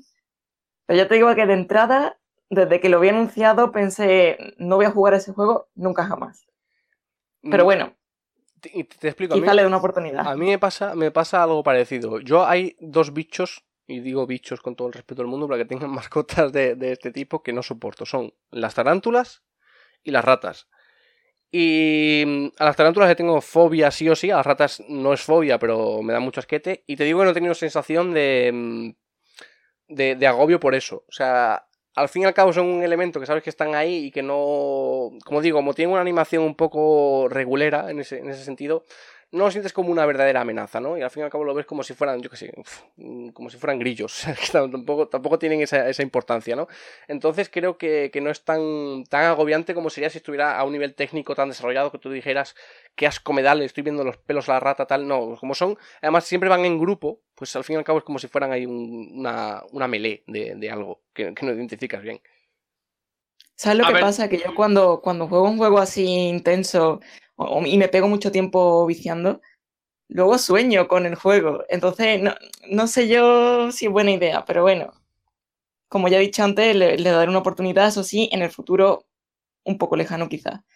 Vamos, si calculo yo que dentro de un año, si veo que recibe buenas críticas y que gana premio y veo una buena oferta del juego, porque el precio de salida me parece siempre alto, aunque el juego tenga una gran cantidad de trabajo detrás y haya que premiar ese tipo de esfuerzo. A mí los precios de salida de los juegos me parecen un poco abusivos. Hay que decir, respecto a eso, que A Plague Tale Innocence tiene precio reducido. No sé si sale a 40 o 50, pero no es a los 70 habitualmente que suelen salir los juegos. Bueno, yo no suelo gastar más de 20. Es que me parece abusivo y tampoco me lo puedo permitir. No sé si seguramente hay gente que me está escuchando dirá, buah, eso es que no te gusta el juego, porque los videojuegos merecen, en fin, el tema de siempre. Pero bueno, cada uno es libre de pagar lo que buenamente pueda por un juego. Yo lo que sí estoy en contra un poco de la piratería, y digo un poco porque tengo excepciones. Así que bueno, no me importa esperar y ya veremos, a ver qué tal me parece. Yo iba a comentar que has dicho lo de las ratas, que me está hablando de Dishonored. Vale, uh-huh. Que es otro juego que, bueno, otra saga, ¿no? Que está ambientada en la época de la peste. Sí. Y yo recuerdo que si oía a las ratas, yo huía, ¿vale? Porque las ratas se comían las podías usar tú como arma, sí. Aunque también se podían volver en tu contra, uh-huh. Pero se podían usar para que se comieran a la gente, ¿vale? Y es un pain desagradable, ya solo el pi, pi, pi, pi, ese de cuando vienen las ratas es bastante desagradable. Sí, es cierto que en Dishonored está muchísimo mejor construido. Creo que da mucho más asquete y era más desagradable. Y ahora que has mencionado lo de la posibilidad de usar a las ratas, Aquí no las usas directamente como ocurre en Dishonor, pero también son un elemento a tener en cuenta. Recuerdo una escena en la que los protagonistas no saben cómo superar un terreno y recurren a que las ratas se coman un cerdo. O sea que incluso hay momentos desagradables de que tienes que recurrir a un último recurso, valga la redundancia, para poder superar eso. Y hay incluso ocasiones en las que tienes que llevar las ratas por los enemigos para que se los coman, o incluso a personas inocentes que pasan por allí pero que no tienes otra salida que hacer que las ratas se acerquen a él y finalmente lo devoren. Y sí que hay momentos de ser desagradable, de decir, joder, es duro, ¿no? Es duro que tenga que pasar esto, pero bueno, al final causa una situación límite y hay que plasmarlo como tal.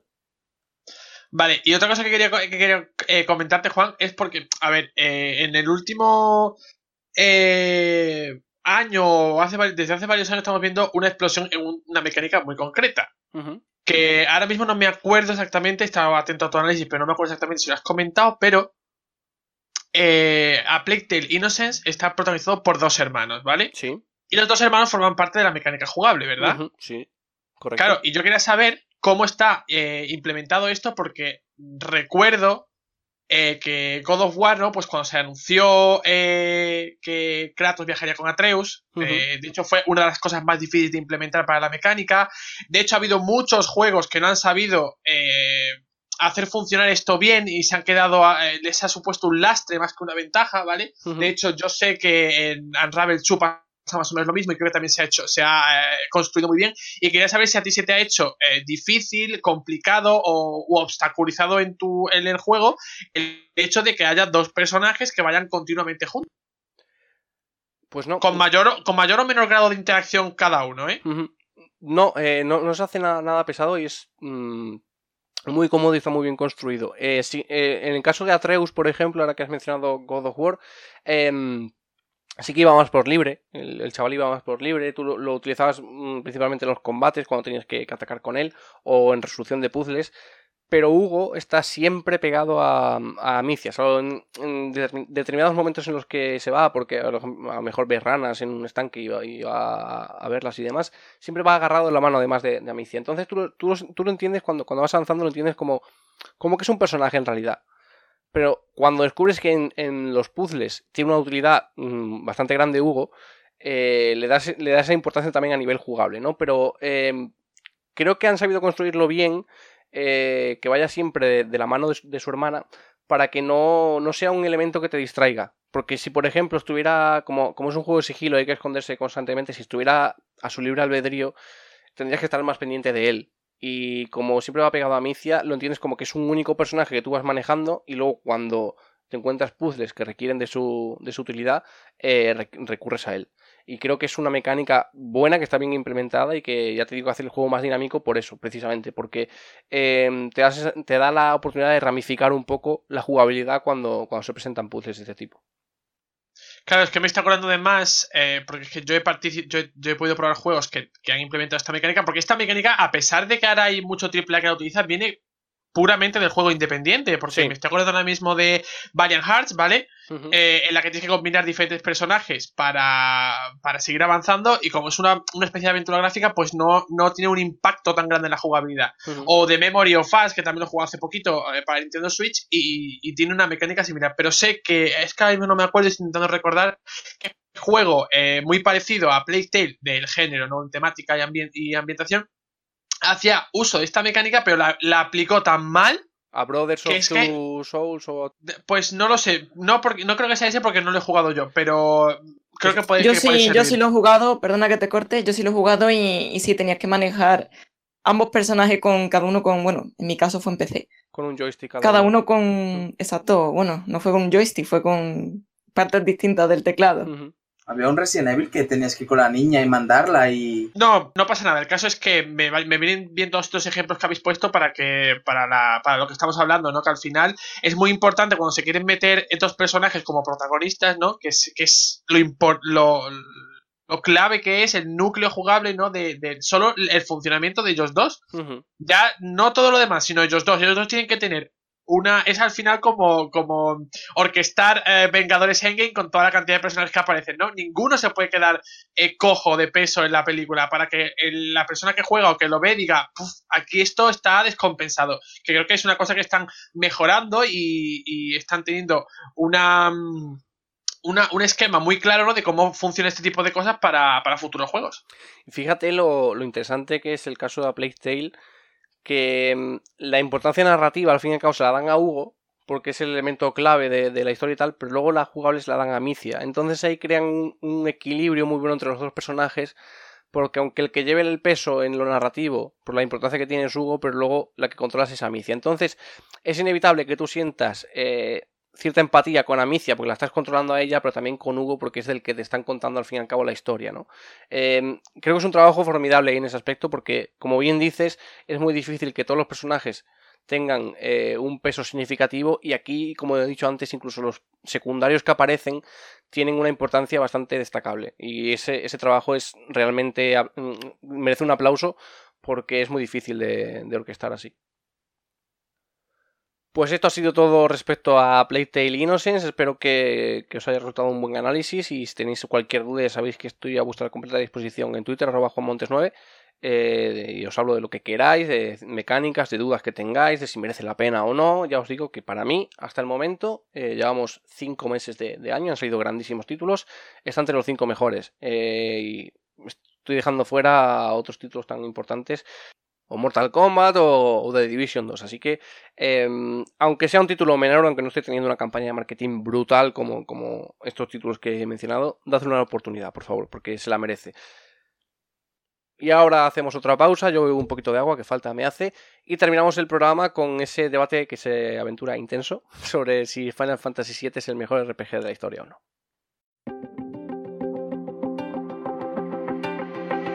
We need a conversation. I'm running out of patience, you see, you never make enough fun. I'm sick of always telling you what I need, so tired of chasing you. It's everything I gotta do, the city is a jungle, killing all the nice and humbling me, oh yeah. I miss myself for what I was before I found you. Who am I now, who am I now when I'm without you? I miss myself for what I was before I found you. Who am I now when I'm without you? When I'm without you. When I'm without you.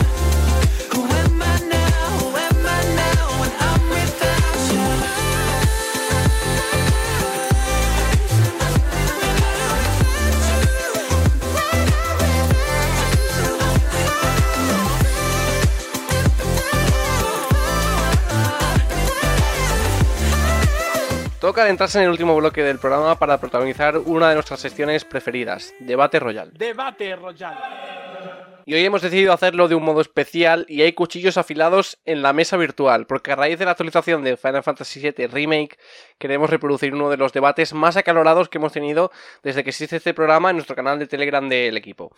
Para ello también recibimos a nuestro querido amigo Fonseca, que no ha querido perderse la oportunidad de afilar la navaja.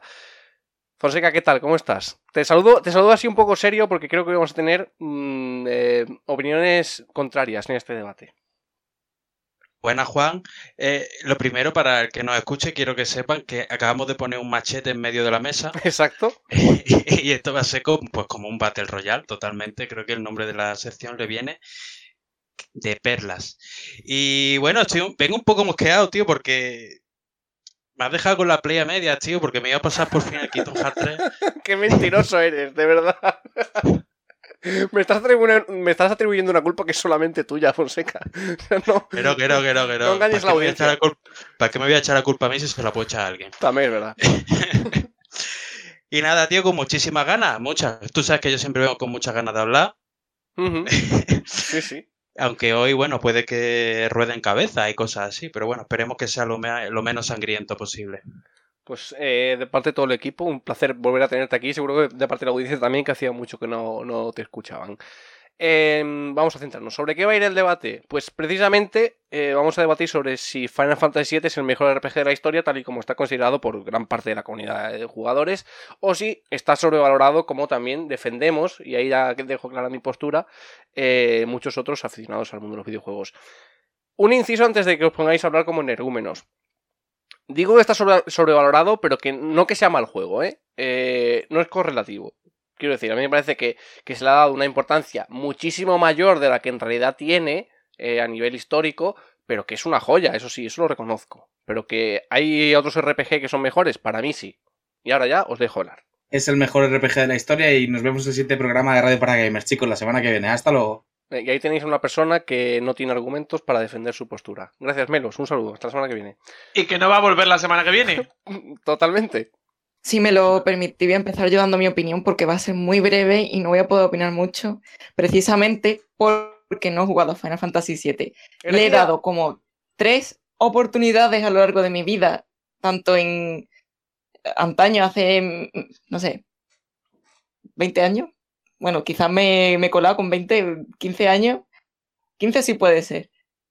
En emuladores de PlayStation, o sea, en el ordenador. Tanto así como en la versión de PC que sacaron hace algunos años en Steam. Y lo siento, no conecta conmigo, pero no conecta yo porque creo que hay juegos que si no los jugaste en su época, en su momento, y los juegas a día de hoy, te parecen malos, pero te parecen malos visualmente, las mecánicas de juego y que es como que ya no se lleva esa forma de juego, los RPG por turnos ya no se llevan. Y por eso yo entiendo cuando alguien me dice que no le gusta Chrono Trigger, juego reconocido como el mejor RPG de los últimos 30 años en Japón, por cierto, y la cuñita para mí también.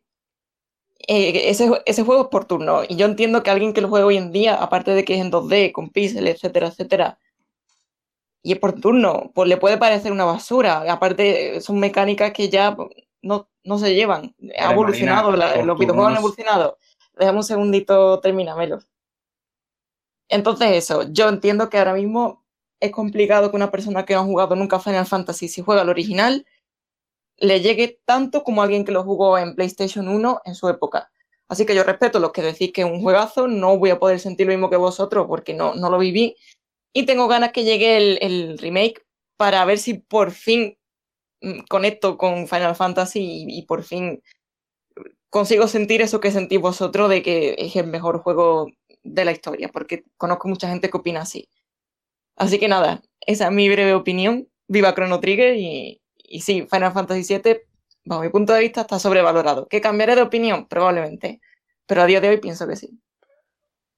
Un apuntillo, Melos, antes de que intervengas. Yo he de decir que no estoy de acuerdo con una afirmación que ha hecho Marina. Los juegos de por turno sí se llevan actualmente, y tenemos el año pasado dos ejemplos clarísimos, que son Octopath Traveler y Dragon Quest XI, que fueron de los dos grandes títulos del año y son por turnos. Pero sí que... Sí, pero han vendido por ser la franquicia que han sido. Bueno, y Octopath Traveler porque es un guiño a los RPG antiguos, o sea, a los JRPG antiguos. Entonces, yo pienso que esos juegos no necesitan. En ese aspecto. Porque al fin y al cabo es una licencia nueva. Sí, pero por el renombre. Sí, o sea, pero... Dragon Quest por el renombre que tiene, pero Octopath porque es un guiño a los JRPG. Quiero decir, si ahora sale un juego con la calidad de hoy en día por turnos, sin llevar un renombre detrás, no estoy yo tan segura que eso llegue a alguna parte. A mí me gustan personalmente los juegos por turnos.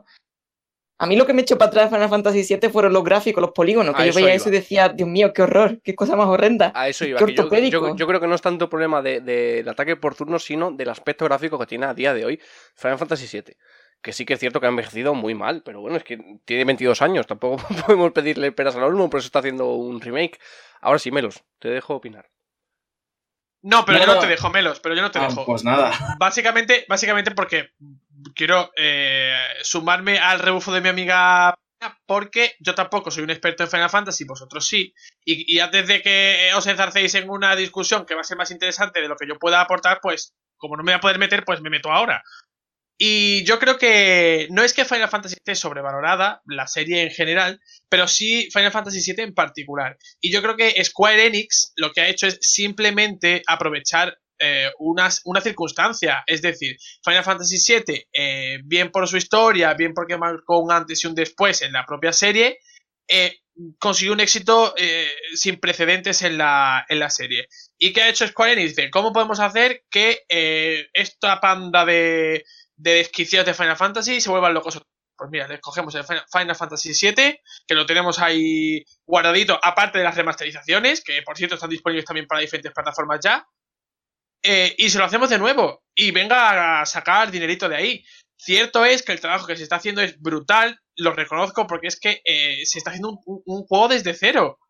Final Fantasy VII estaba hecho en una arquitectura muy antigua, y para que esté disponible en las máquinas de nueva generación se tiene que hacer un trabajo básicamente como hacer Kingdom Hearts 3. De hecho, es Tetsuya Nomura el encargado de hacerlo para más Inri.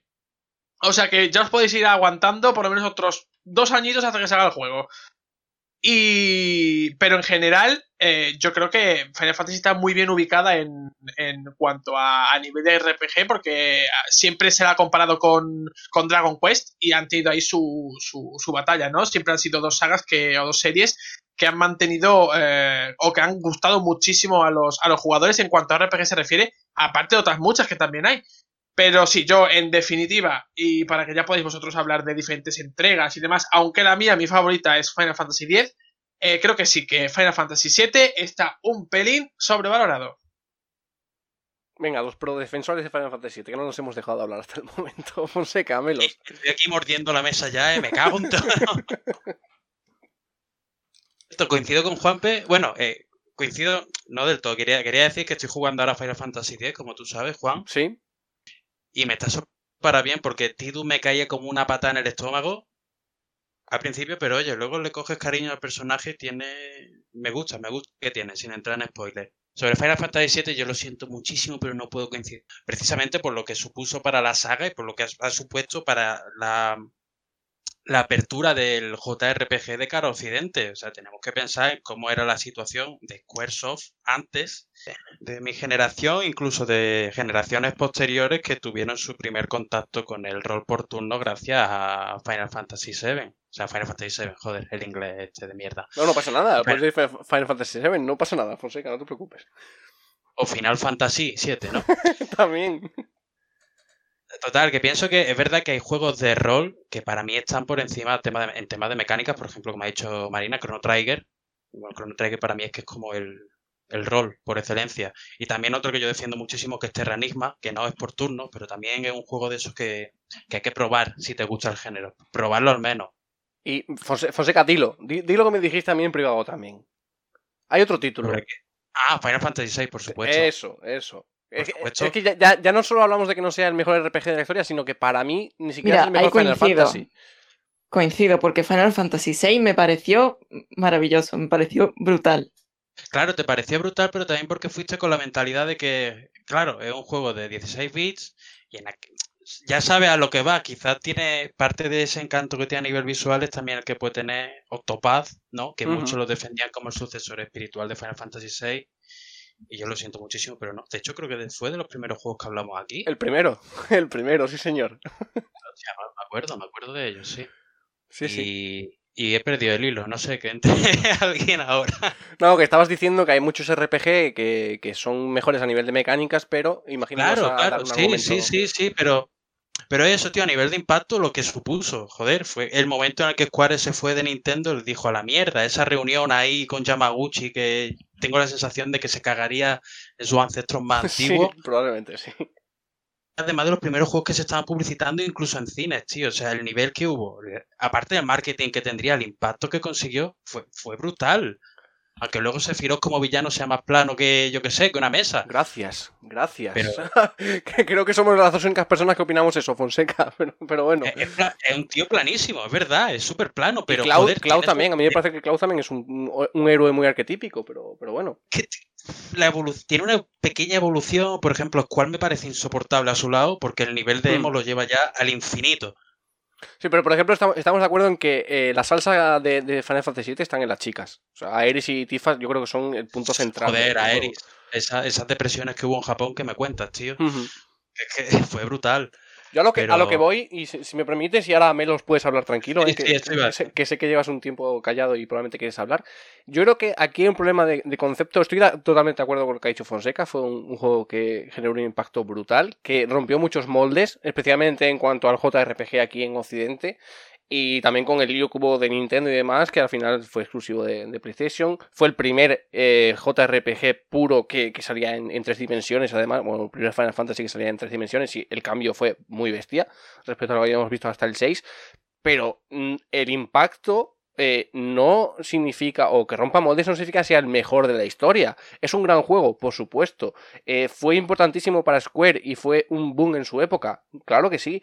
Pero que hay juegos RPG que son mejores que Final Fantasy VII, sí, incluso no es el mejor Final Fantasy, personalmente para mí.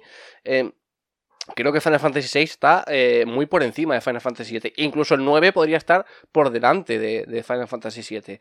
Eso no quiere decir que yo considere que sea un mal juego o que lo odie. Yo disfruté mucho de Final Fantasy VII y cuando he visto las escenas del remake, Juanpe lo sabe, yo me emocioné mucho. O sea, y yo le decía a Juanpe, es que al final lloro, porque... son 22 años de historia, ves que es algo que tú has vivido de pequeño, que te hizo disfrutar mucho en aquel momento y que lo ves retornar ahora, pero de ahí a que sea el mejor RPG de la historia creo que hay un salto bastante gordo. A ver, yo te lo he dicho, incluso hasta yo me emocioné, yo que no he jugado Fantasy VII, pero yo creo que la pasión, el trabajo que se está haciendo con el juego a mí me parece de destacar, ¿no? Y al final no deja de ser un hito en la historia del videojuego. Le puede gustar más a uno, le puede gustar menos, pero es que Final Fantasy supuso un antes. Es lo que ha hecho Fonseca, ¿no? Yo lo puedo sobrevalorar como juego o que algunos jugadores lo tengan demasiado idealizado, pero al final los hechos son los hechos y como dice Fonseca, si supuso un antes y un después en la percepción del RPG en Occidente, eso hay que reconocérselo, y al final que ahora decidan retomar ese juego y ya la cosa es tener ese mimo, ese cariño, ese empeño en darle un juego, en hacerlo completamente nuevo, ¿no? Al final es lo que ha pasado con Resident Evil 2 Remake, que yo creo que también ha gustado mucho precisamente por eso, porque la calidad del remake ha sido brutal, ¿no? Que es básicamente lo que se le puede achacar al trabajo, porque el juego ya de por sí pues técnicamente es bueno, la historia es buena, pues por lo tanto eso ya lo tiene de serie, no se puede evaluar otra cosa en este remake.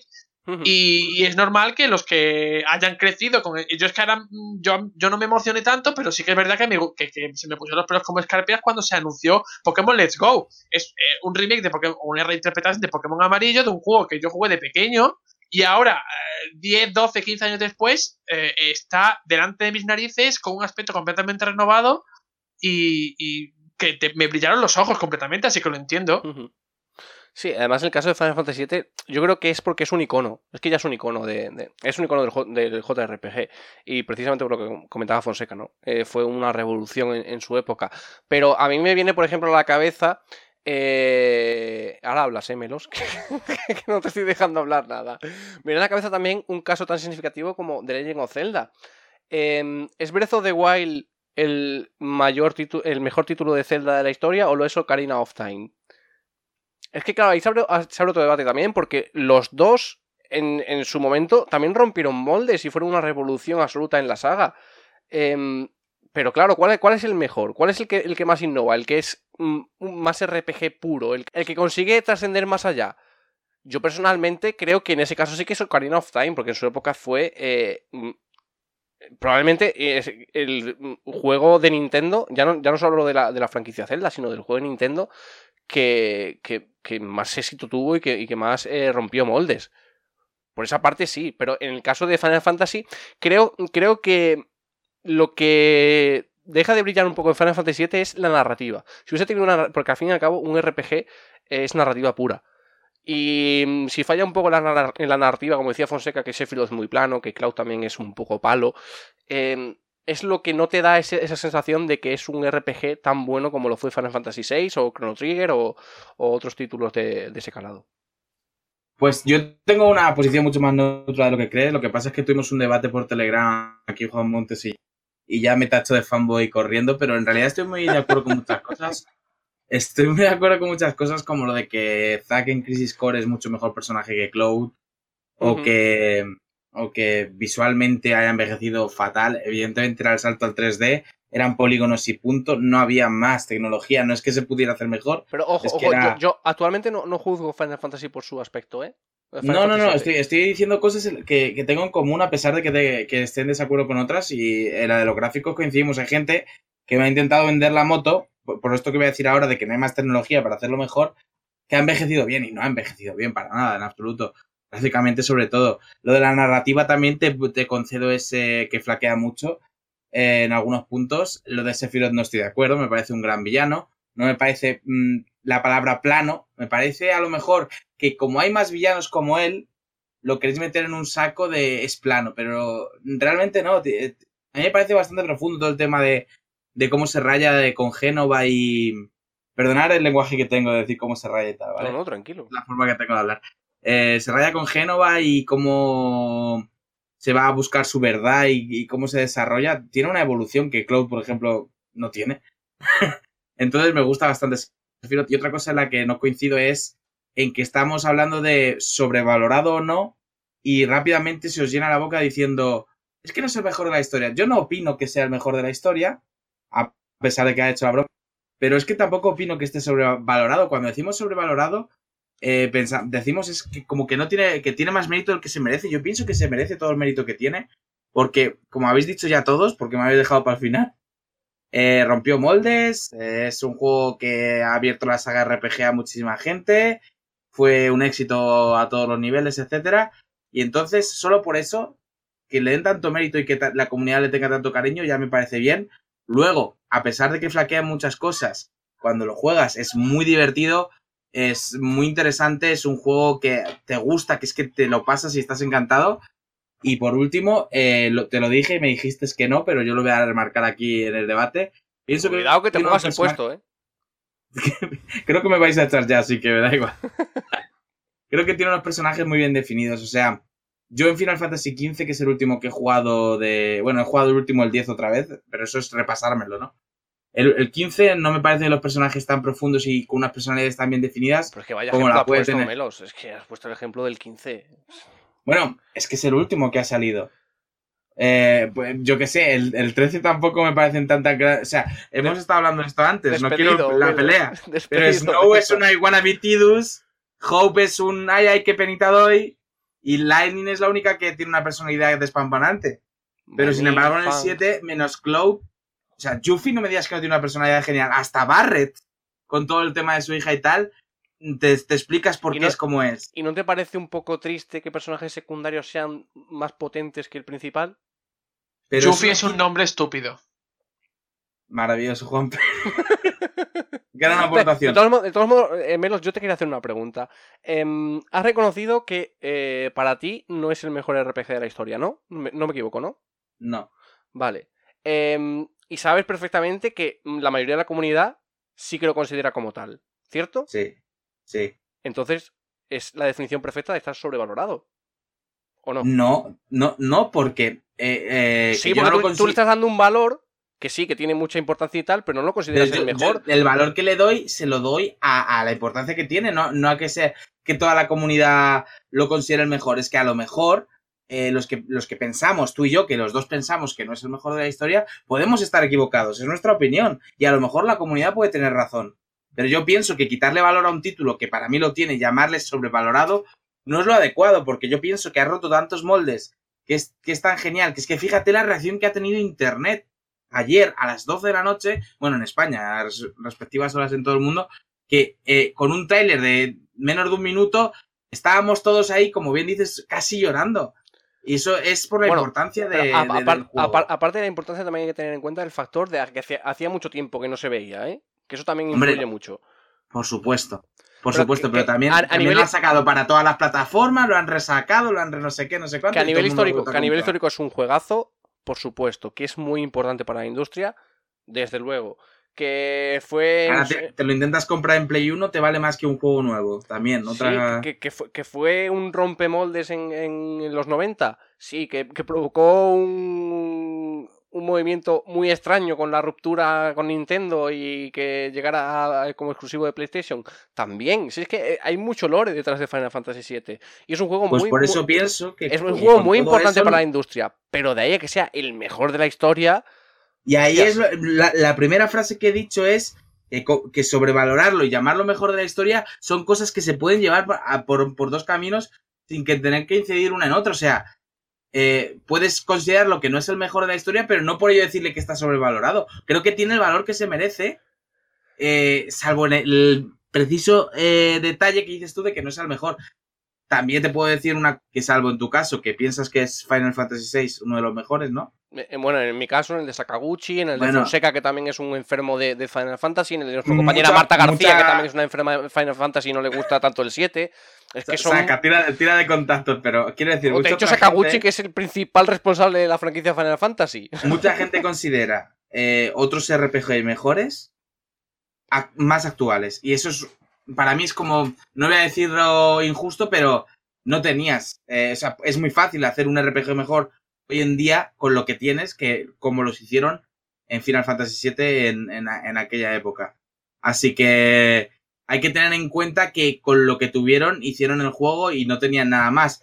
Y con lo cual, eso también tiene que tener un valor bastante importante a la hora de decidir si es bueno o no, porque hoy en día tienes unas herramientas, y ya no solo hablo de gráficos, por supuesto, que es lo de menos en un RPG, sino para hacer los combates más, como van a hacer en el remake, más... no encuentro la palabra. No es atractivos, pero bueno, ya sabes, unos combates mejores que no sean solo por turnos, sino acción RPG. Y otras herramientas que tienes para hacer un RPG mucho mejor hoy en día. Y sin embargo, en aquella época, hacer un Final Fantasy con este salto a 3D y tal, me parece un logro impresionante. Así que, para mí, sobrevalorado, salvo el detalle, como te digo, de llamarlo mejor de RPG de la historia, no lo está. Pero a ver, yo ahí abro un debate ahora. Otro más, sí, yo creo que ya nos estamos extendiendo demasiado. Pero bueno, que rompa moldes es muy importante, pero yo creo que no es tan significativo. El primer juego que tenga Ray Tracing, por ejemplo, ¿va a ser el mejor de la historia porque tenga Ray Tracing? Yo creo que no. Es que lo estamos pintando como fue el primer RPG que salió en 3D, pero... como fue el primero que rompió moldes en ese sentido, es el mejor. Eso te lo puedo rebatir fácilmente. Por ejemplo, el primer juego que ha salido en realidad virtual es el mejor juego de realidad virtual. No, los primeros juegos de realidad virtual están siendo en general una decepción que te cagas. Entonces, ¿por qué fue tan importante? Porque fuera el primero del salto 3 y tal. Porque además de hacer ese salto, gustó y está bien. Porque los juegos de VR ahora son una chapuza. Cuidado con ese argumento también, porque la popularidad no es siempre sinónimo de ser a nivel técnico lo mejor. No estoy jugando con la popularidad, estoy diciendo que junto con el salto que dieron, gustar es difícil. Sí, o sea, es muy difícil. Dar el salto y que guste es difícil y lo consiguió. Y ese mérito hay que reconocérselo a Final Fantasy VII. Sí, pero también gusta FIFA y no es el mejor juego de la historia tampoco. No, pero FIFA no... Yo juego al FIFA 98 y me parece lo mismo que el 2018. No veo un gran salto, ¿sabes? Pero gusta, vende... Ya, pero yo te estoy combinando las dos cosas. El gran cambio que supuso y que gustara. Ya, y los otros aspectos, narrativa, personajes y demás. Es que me parece es que al final tienes que vosotros queréis tirar que la narrativa como si o Sephiroth Desplan o tal, como si fuesen malos, pero en realidad puede que flaqueen, que es la palabra correcta, pero no es que lleguen a ser una mala narrativa o un mal villano. Salvo Cloud es lo que más te compro. ¿Hay videojuegos en su conjunto más completos que Final Fantasy VII? Te pregunto. Evidentemente. Pues ya está. No puedo decirte que no. Pues ya está. Pero eso es muy fácil. Nunca puede ser el mejor de la historia en ese caso, si hay videojuegos más completos que él. ¿Pero cuántos videojuegos más completos que él han salido 10 años después? Principalmente aquí hemos nombrado 3 títulos que son o de la época incluso anteriores, así que ese argumento no me vale, porque hemos mencionado Final Fantasy VI, Chrono Trigger y Terranigma, que lo ha mencionado Fonseca también. Pero los hemos mencionado, pero son vuestras opiniones, no las de la grande. Y te rebato otra vez. Sakaguchi, creador de Final Fantasy. Las listas de crítica de Japón, que como ha dicho Marina bien antes, Chrono Trigger es el mejor RPG de la historia según la crítica japonesa. Melos. Y yo te rebato otra vez. La mayoría de la comunidad piensa que Final Fantasy VII. Sí, tú dices Sakaguchi y yo te digo, la mayoría.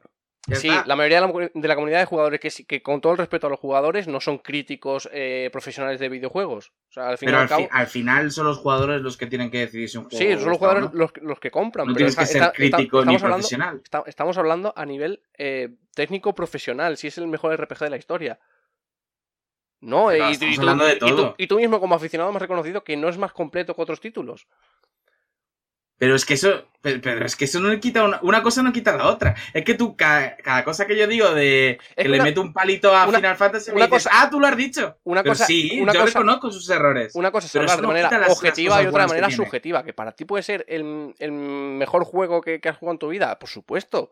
Es subjetivo, pero de manera objetiva, tratándolo como un crítico analista de videojuegos, creo que es difícil mencionar a Final Fantasy como el mejor juego de la historia. Fonseca, relevo, cuchillo, let's go. Sí, Fonseca está de acuerdo. Yo lo que quería aportar a todo esto, que más que por el juego, la valoración que merece es por la cultura. Sí, mira, ahí sí estoy de acuerdo. La cultura que ha creado Final Fantasy VII hasta el punto de que, bueno, ya sabes, hay gente que casi llora, gente que cuando se presentó el remake a las 1:00 de la madrugada se puso a pegar voces. Ese impacto, bueno, seguramente vosotros visteis a la gente de Game Trailers en aquel set de rodaje tirando las sillas y demás, que también, bueno, es la actuación del momento, ¿no? Sí, sí, sí. Pero lo que no se le puede negar a Final Fantasy VII es que consiguió marcar lo que he dicho antes. Y mira, estaba pensando, por ejemplo, en Pokémon, tío. Pokémon rojo y azul no son los mejores ni de lejos. ¿Cierto? Son como el bombazo, lo que pegó el petardazo, lo que creó toda la cultura Pokémon alrededor de ellos, hasta el punto de que, fíjate, Juanpe, lo que decía sobre el Let's Go. Uh-huh. Entonces, yo creo que hay cierta similitud ahí, aunque claro, no es el mismo contexto, no es el mismo tipo de juego, ni es el mismo tipo de público, en principio. Claro, en principio. Porque la gente pasa por alto que Pokémon es un juego de rol por turno. Si lo mira, si lo deshace en pedazos y mira la columna vertebral. Sí, sí, es que tiene muchos tintes RPG, sí, que es así. Y está vendiendo el cabrón como yo que sé, macho, más quisieran muchísimo vender como esta gente, ¿no? Y mira que se hernian poco, pero bueno. Dejando eso a un lado, que no vamos a abrir otro melón aquí. Yo creo que la valoración de Final Fantasy VII cae en su justa medida siempre y cuando no nos ciñamos a él solo como juego. Porque como juego, pues como ha dicho Melos, tiene ciertas carencias. Yo opino que Sephiroth es plano, por ejemplo.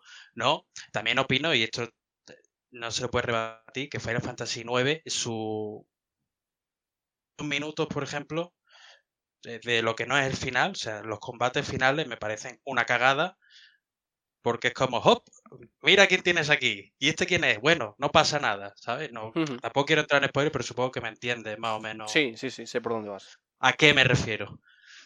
Entonces, con sus carencias y todo eso, yo creo que la cultura que ha podido generar, lo que ha nacido a partir de él, es tan grande que poco se puede decir de él. El problema también es que, claro, luego tenemos que pensar en cómo Square ha hecho lo posible por explotarlo al máximo, la compilación con una película que con un Crisis Core que bueno, que estaba bien, pero yo no lo necesitaba, sinceramente, aunque Zack me parece un buen personaje interesante, pero que también eso nació porque bueno, el juego no se terminó como debía y empezaron a tirar de ahí para hacer más dinero. Claro, a huevos de oro porque no va a hacer que lo saque, ¿no?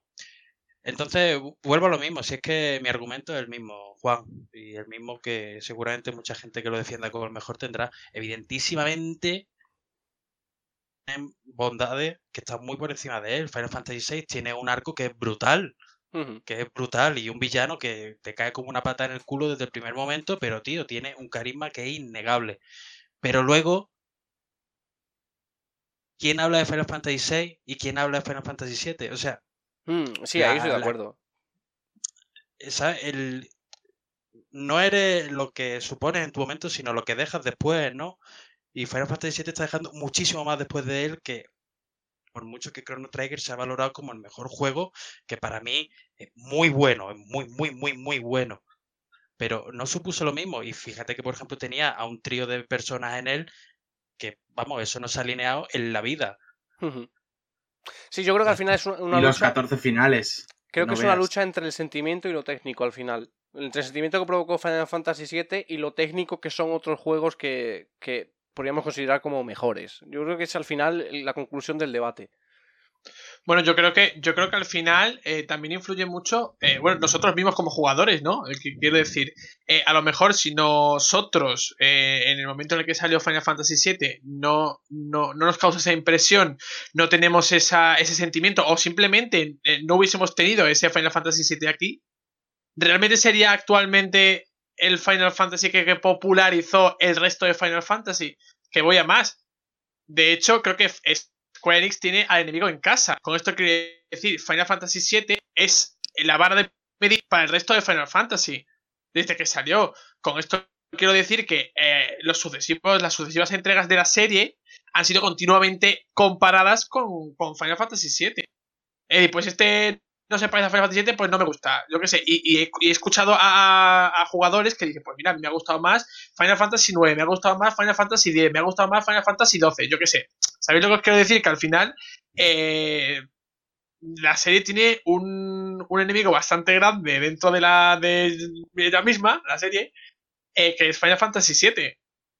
Y ahora, con el lanzamiento del remake, yo creo que va a condicionar mucho el desarrollo de las próximas entregas. Es decir, Square Enix no va a poder bajar el listón del remake para las próximas entregas. Es decir, que no se le ocurra hacer un Final Fantasy XV como de menos calidad que el remake. No, que te quiero decir que la siguiente entrega no puede ser un Final Fantasy XV. Ah, vale, sí. No puede partir de Final Fantasy XV, tiene que partir de Final Fantasy VII Remake. Sí, desde luego. Y cualquier cosa que baje de ahí, yo creo que va a ser una lluvia de cosas afiladas hacia Square Enix importante. Mira, sé que Marina quiere decir una cosa. Ahora, un apunte muy, muy rapidito. Y aquí sí que tengo que romper una lanza en favor de Final Fantasy VII.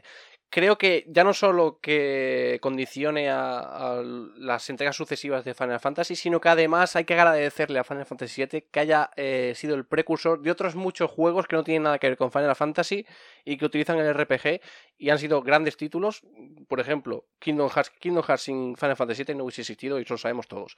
Así que en ese sentido también hay que agradecerle mucho a Final Fantasy VII lo que consiguió romper moldes en aquella época para que otras licencias pudieran existir posteriormente. Bueno, yo quisiera contestarle a Fonseca sobre lo que ha dicho de que Final Fantasy llegó a más público que Chrono Trigger, y aunque no es mentira, o sea, yo reconozco que es verdad, a pesar de que pienso que uno de los dos juegos está muy por encima del otro. Y es que recuerda que Chrono Trigger no llegó a todos los países, sumado a que también los gráficos eran de Super Nintendo, ya diría yo que en la última época de Super Nintendo, y el boom de PlayStation fue brutal en la época, y encima llegó un JRPG a PlayStation, también la época dorada de los JRPG, me parece bastante lógico que tuviera muchísima mejor repercusión. ¿Qué ha dejado más legado que, por ejemplo, Chrono Cross, la secuela de Chrono Trigger? Secuela entre comillas porque no sigue la historia. Pues sí, pero porque Chrono Cross yo creo que no, y perdonadme los fans, pero no tiene la calidad que tenía el juego anterior. Y bueno, si hubieran hecho uno de la altura del primero para PlayStation y le hubieran dado el bombo que le dieron a Final Fantasy VII, yo estoy convencida de que hubiera seguido adelante y hoy en día estaría a la altura de Final Fantasy VII. Cuando digo la altura es vuestra altura, porque yo no... Repito que no lo tengo en tantísima estima como lo tenéis vosotros. Esos comentarios de es el mejor juego que existe, es mi juego favorito. Pues no lo termino de ver. Pero bueno, a ver qué sale. Sí que es verdad que ha supuesto un antes y un después y ha tenido muchísima repercusión. Pero quizá tuvo un poco de suerte en su lanzamiento y el apoyo de la gente y ese golpe de suerte lo ha convertido en lo que es hoy en día. Creo que Marina ha comentado algo que es importante y creo que con esto vamos a cerrar el debate.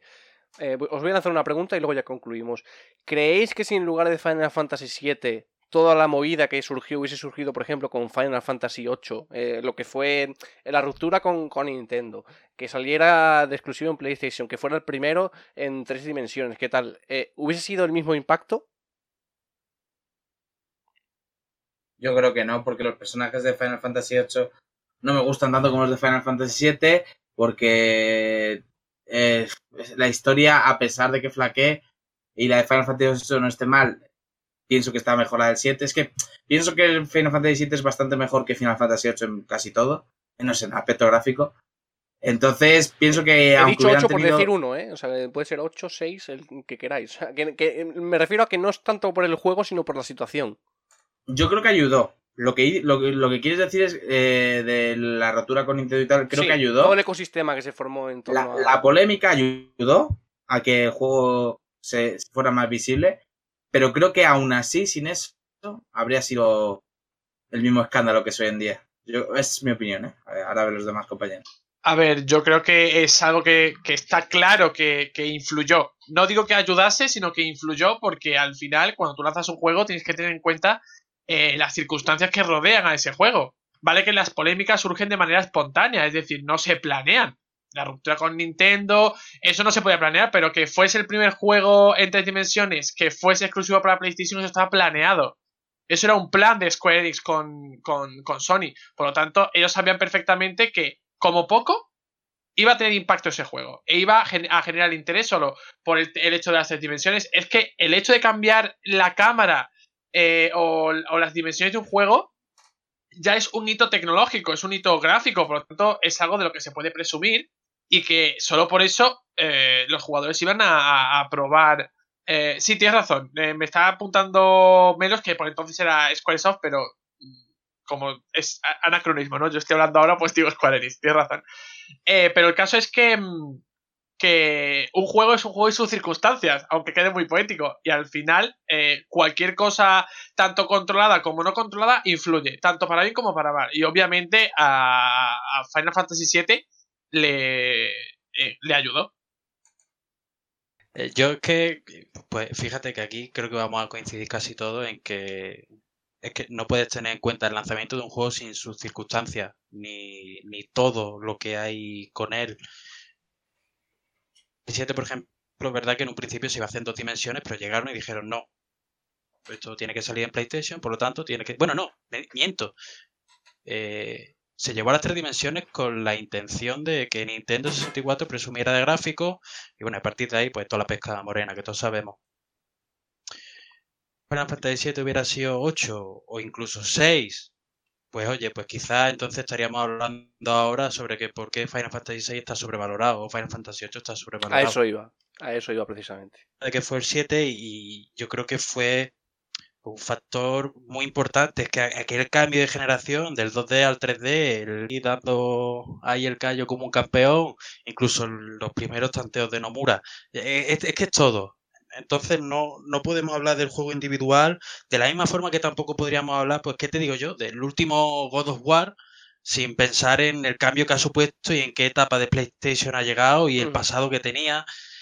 Tampoco podemos hablar de Detroit sí podemos hablar porque tampoco.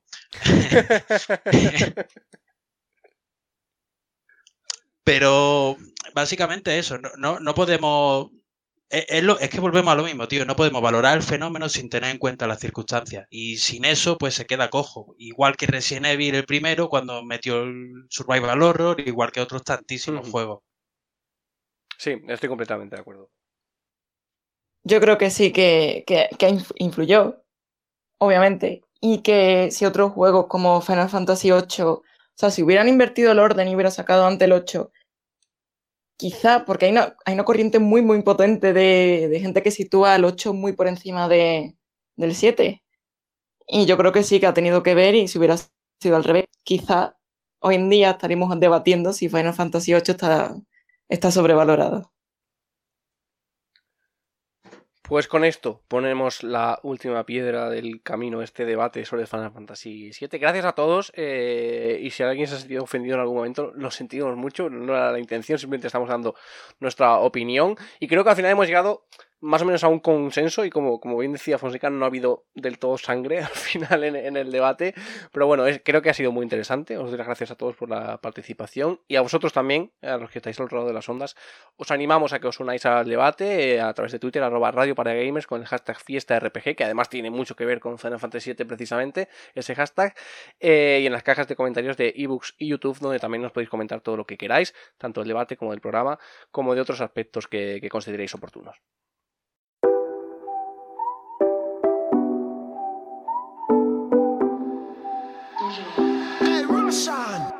Do you remember when I met you in the summer? Sipping wine, we talked for hours through the night.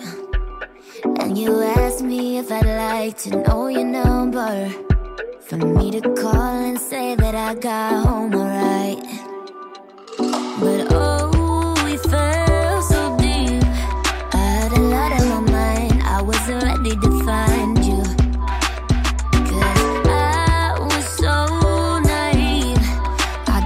Every time I wish that I could rewind it. Are we a drop in the ocean now? Oh, I know that I let you down. All along I was searching for something new, oh, and I should have been right next to you. Ooh, I should have been right next to you.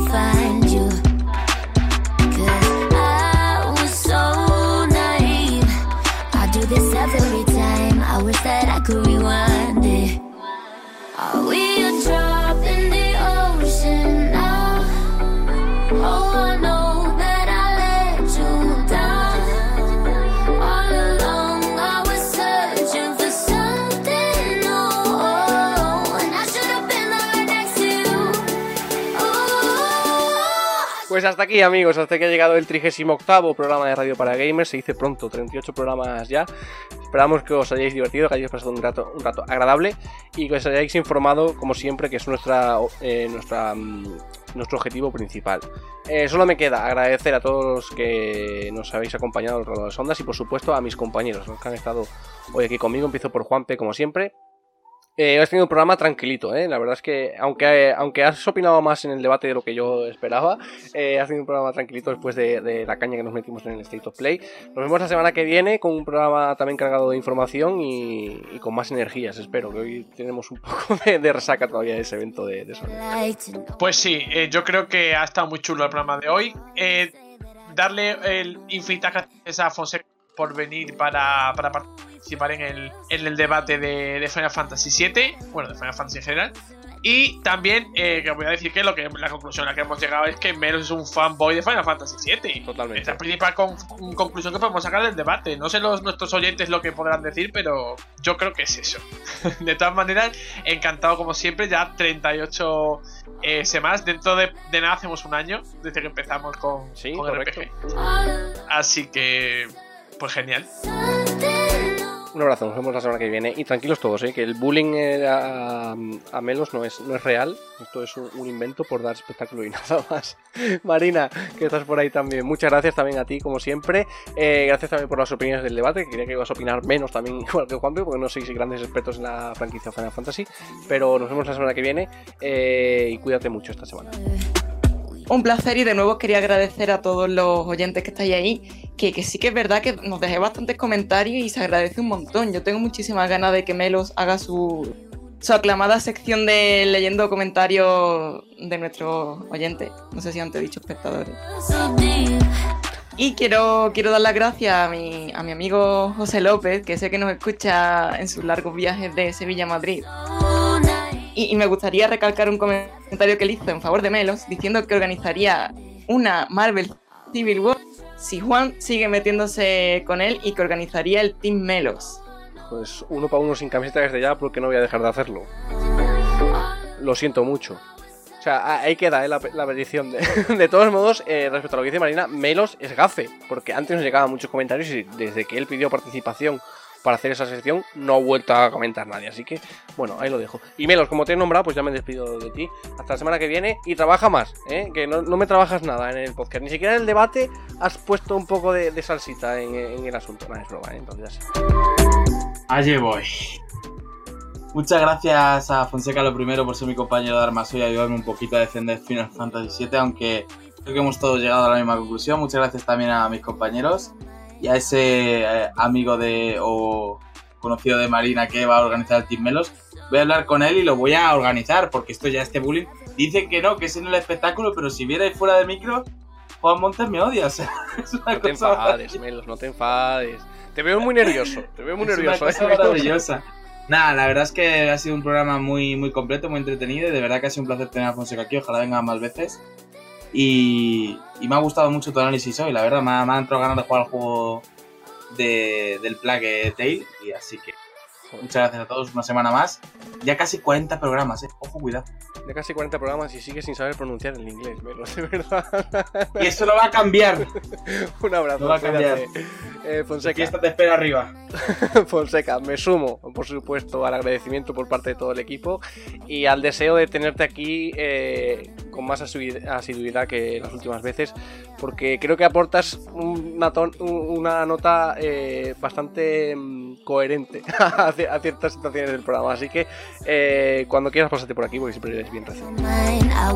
Los estáis todos chalados, ¿cómo no voy a aportar una nota coherente? No, hombre, yo, bueno, agradecer a vosotros el agradecimiento. La verdad es que con estas cosas siempre da gusto entrar aquí, copón, desde luego, se siente uno como en casa. Y poco más, tío, poco más. Sigo enfadadillo porque al final hoy tampoco me paso el Kingdom Hearts 3, macho. Ahora échame la culpa a mí. Tío, tú la tomas con Melo, pues yo la tengo que tomar con alguien, macho. Ya, sí, no queda otra. Siempre que pueda me sumo aquí, y sobre todo con un debate como este, tío, que Melos estaba solo y aquí hacía falta alguien que defendiera Final Fantasy VII. Me cago en la leche ya, vamos a ver. Pues con ese alegato de Fonseca sobre Final Fantasy VII nos vamos. Gracias a todos, también a los que estáis al otro lado de las ondas, por acompañarnos una semana más. Volvemos en 7 días, como ya sabéis, con nuestro programa 39, que será un poco la recta final de esta primera temporada.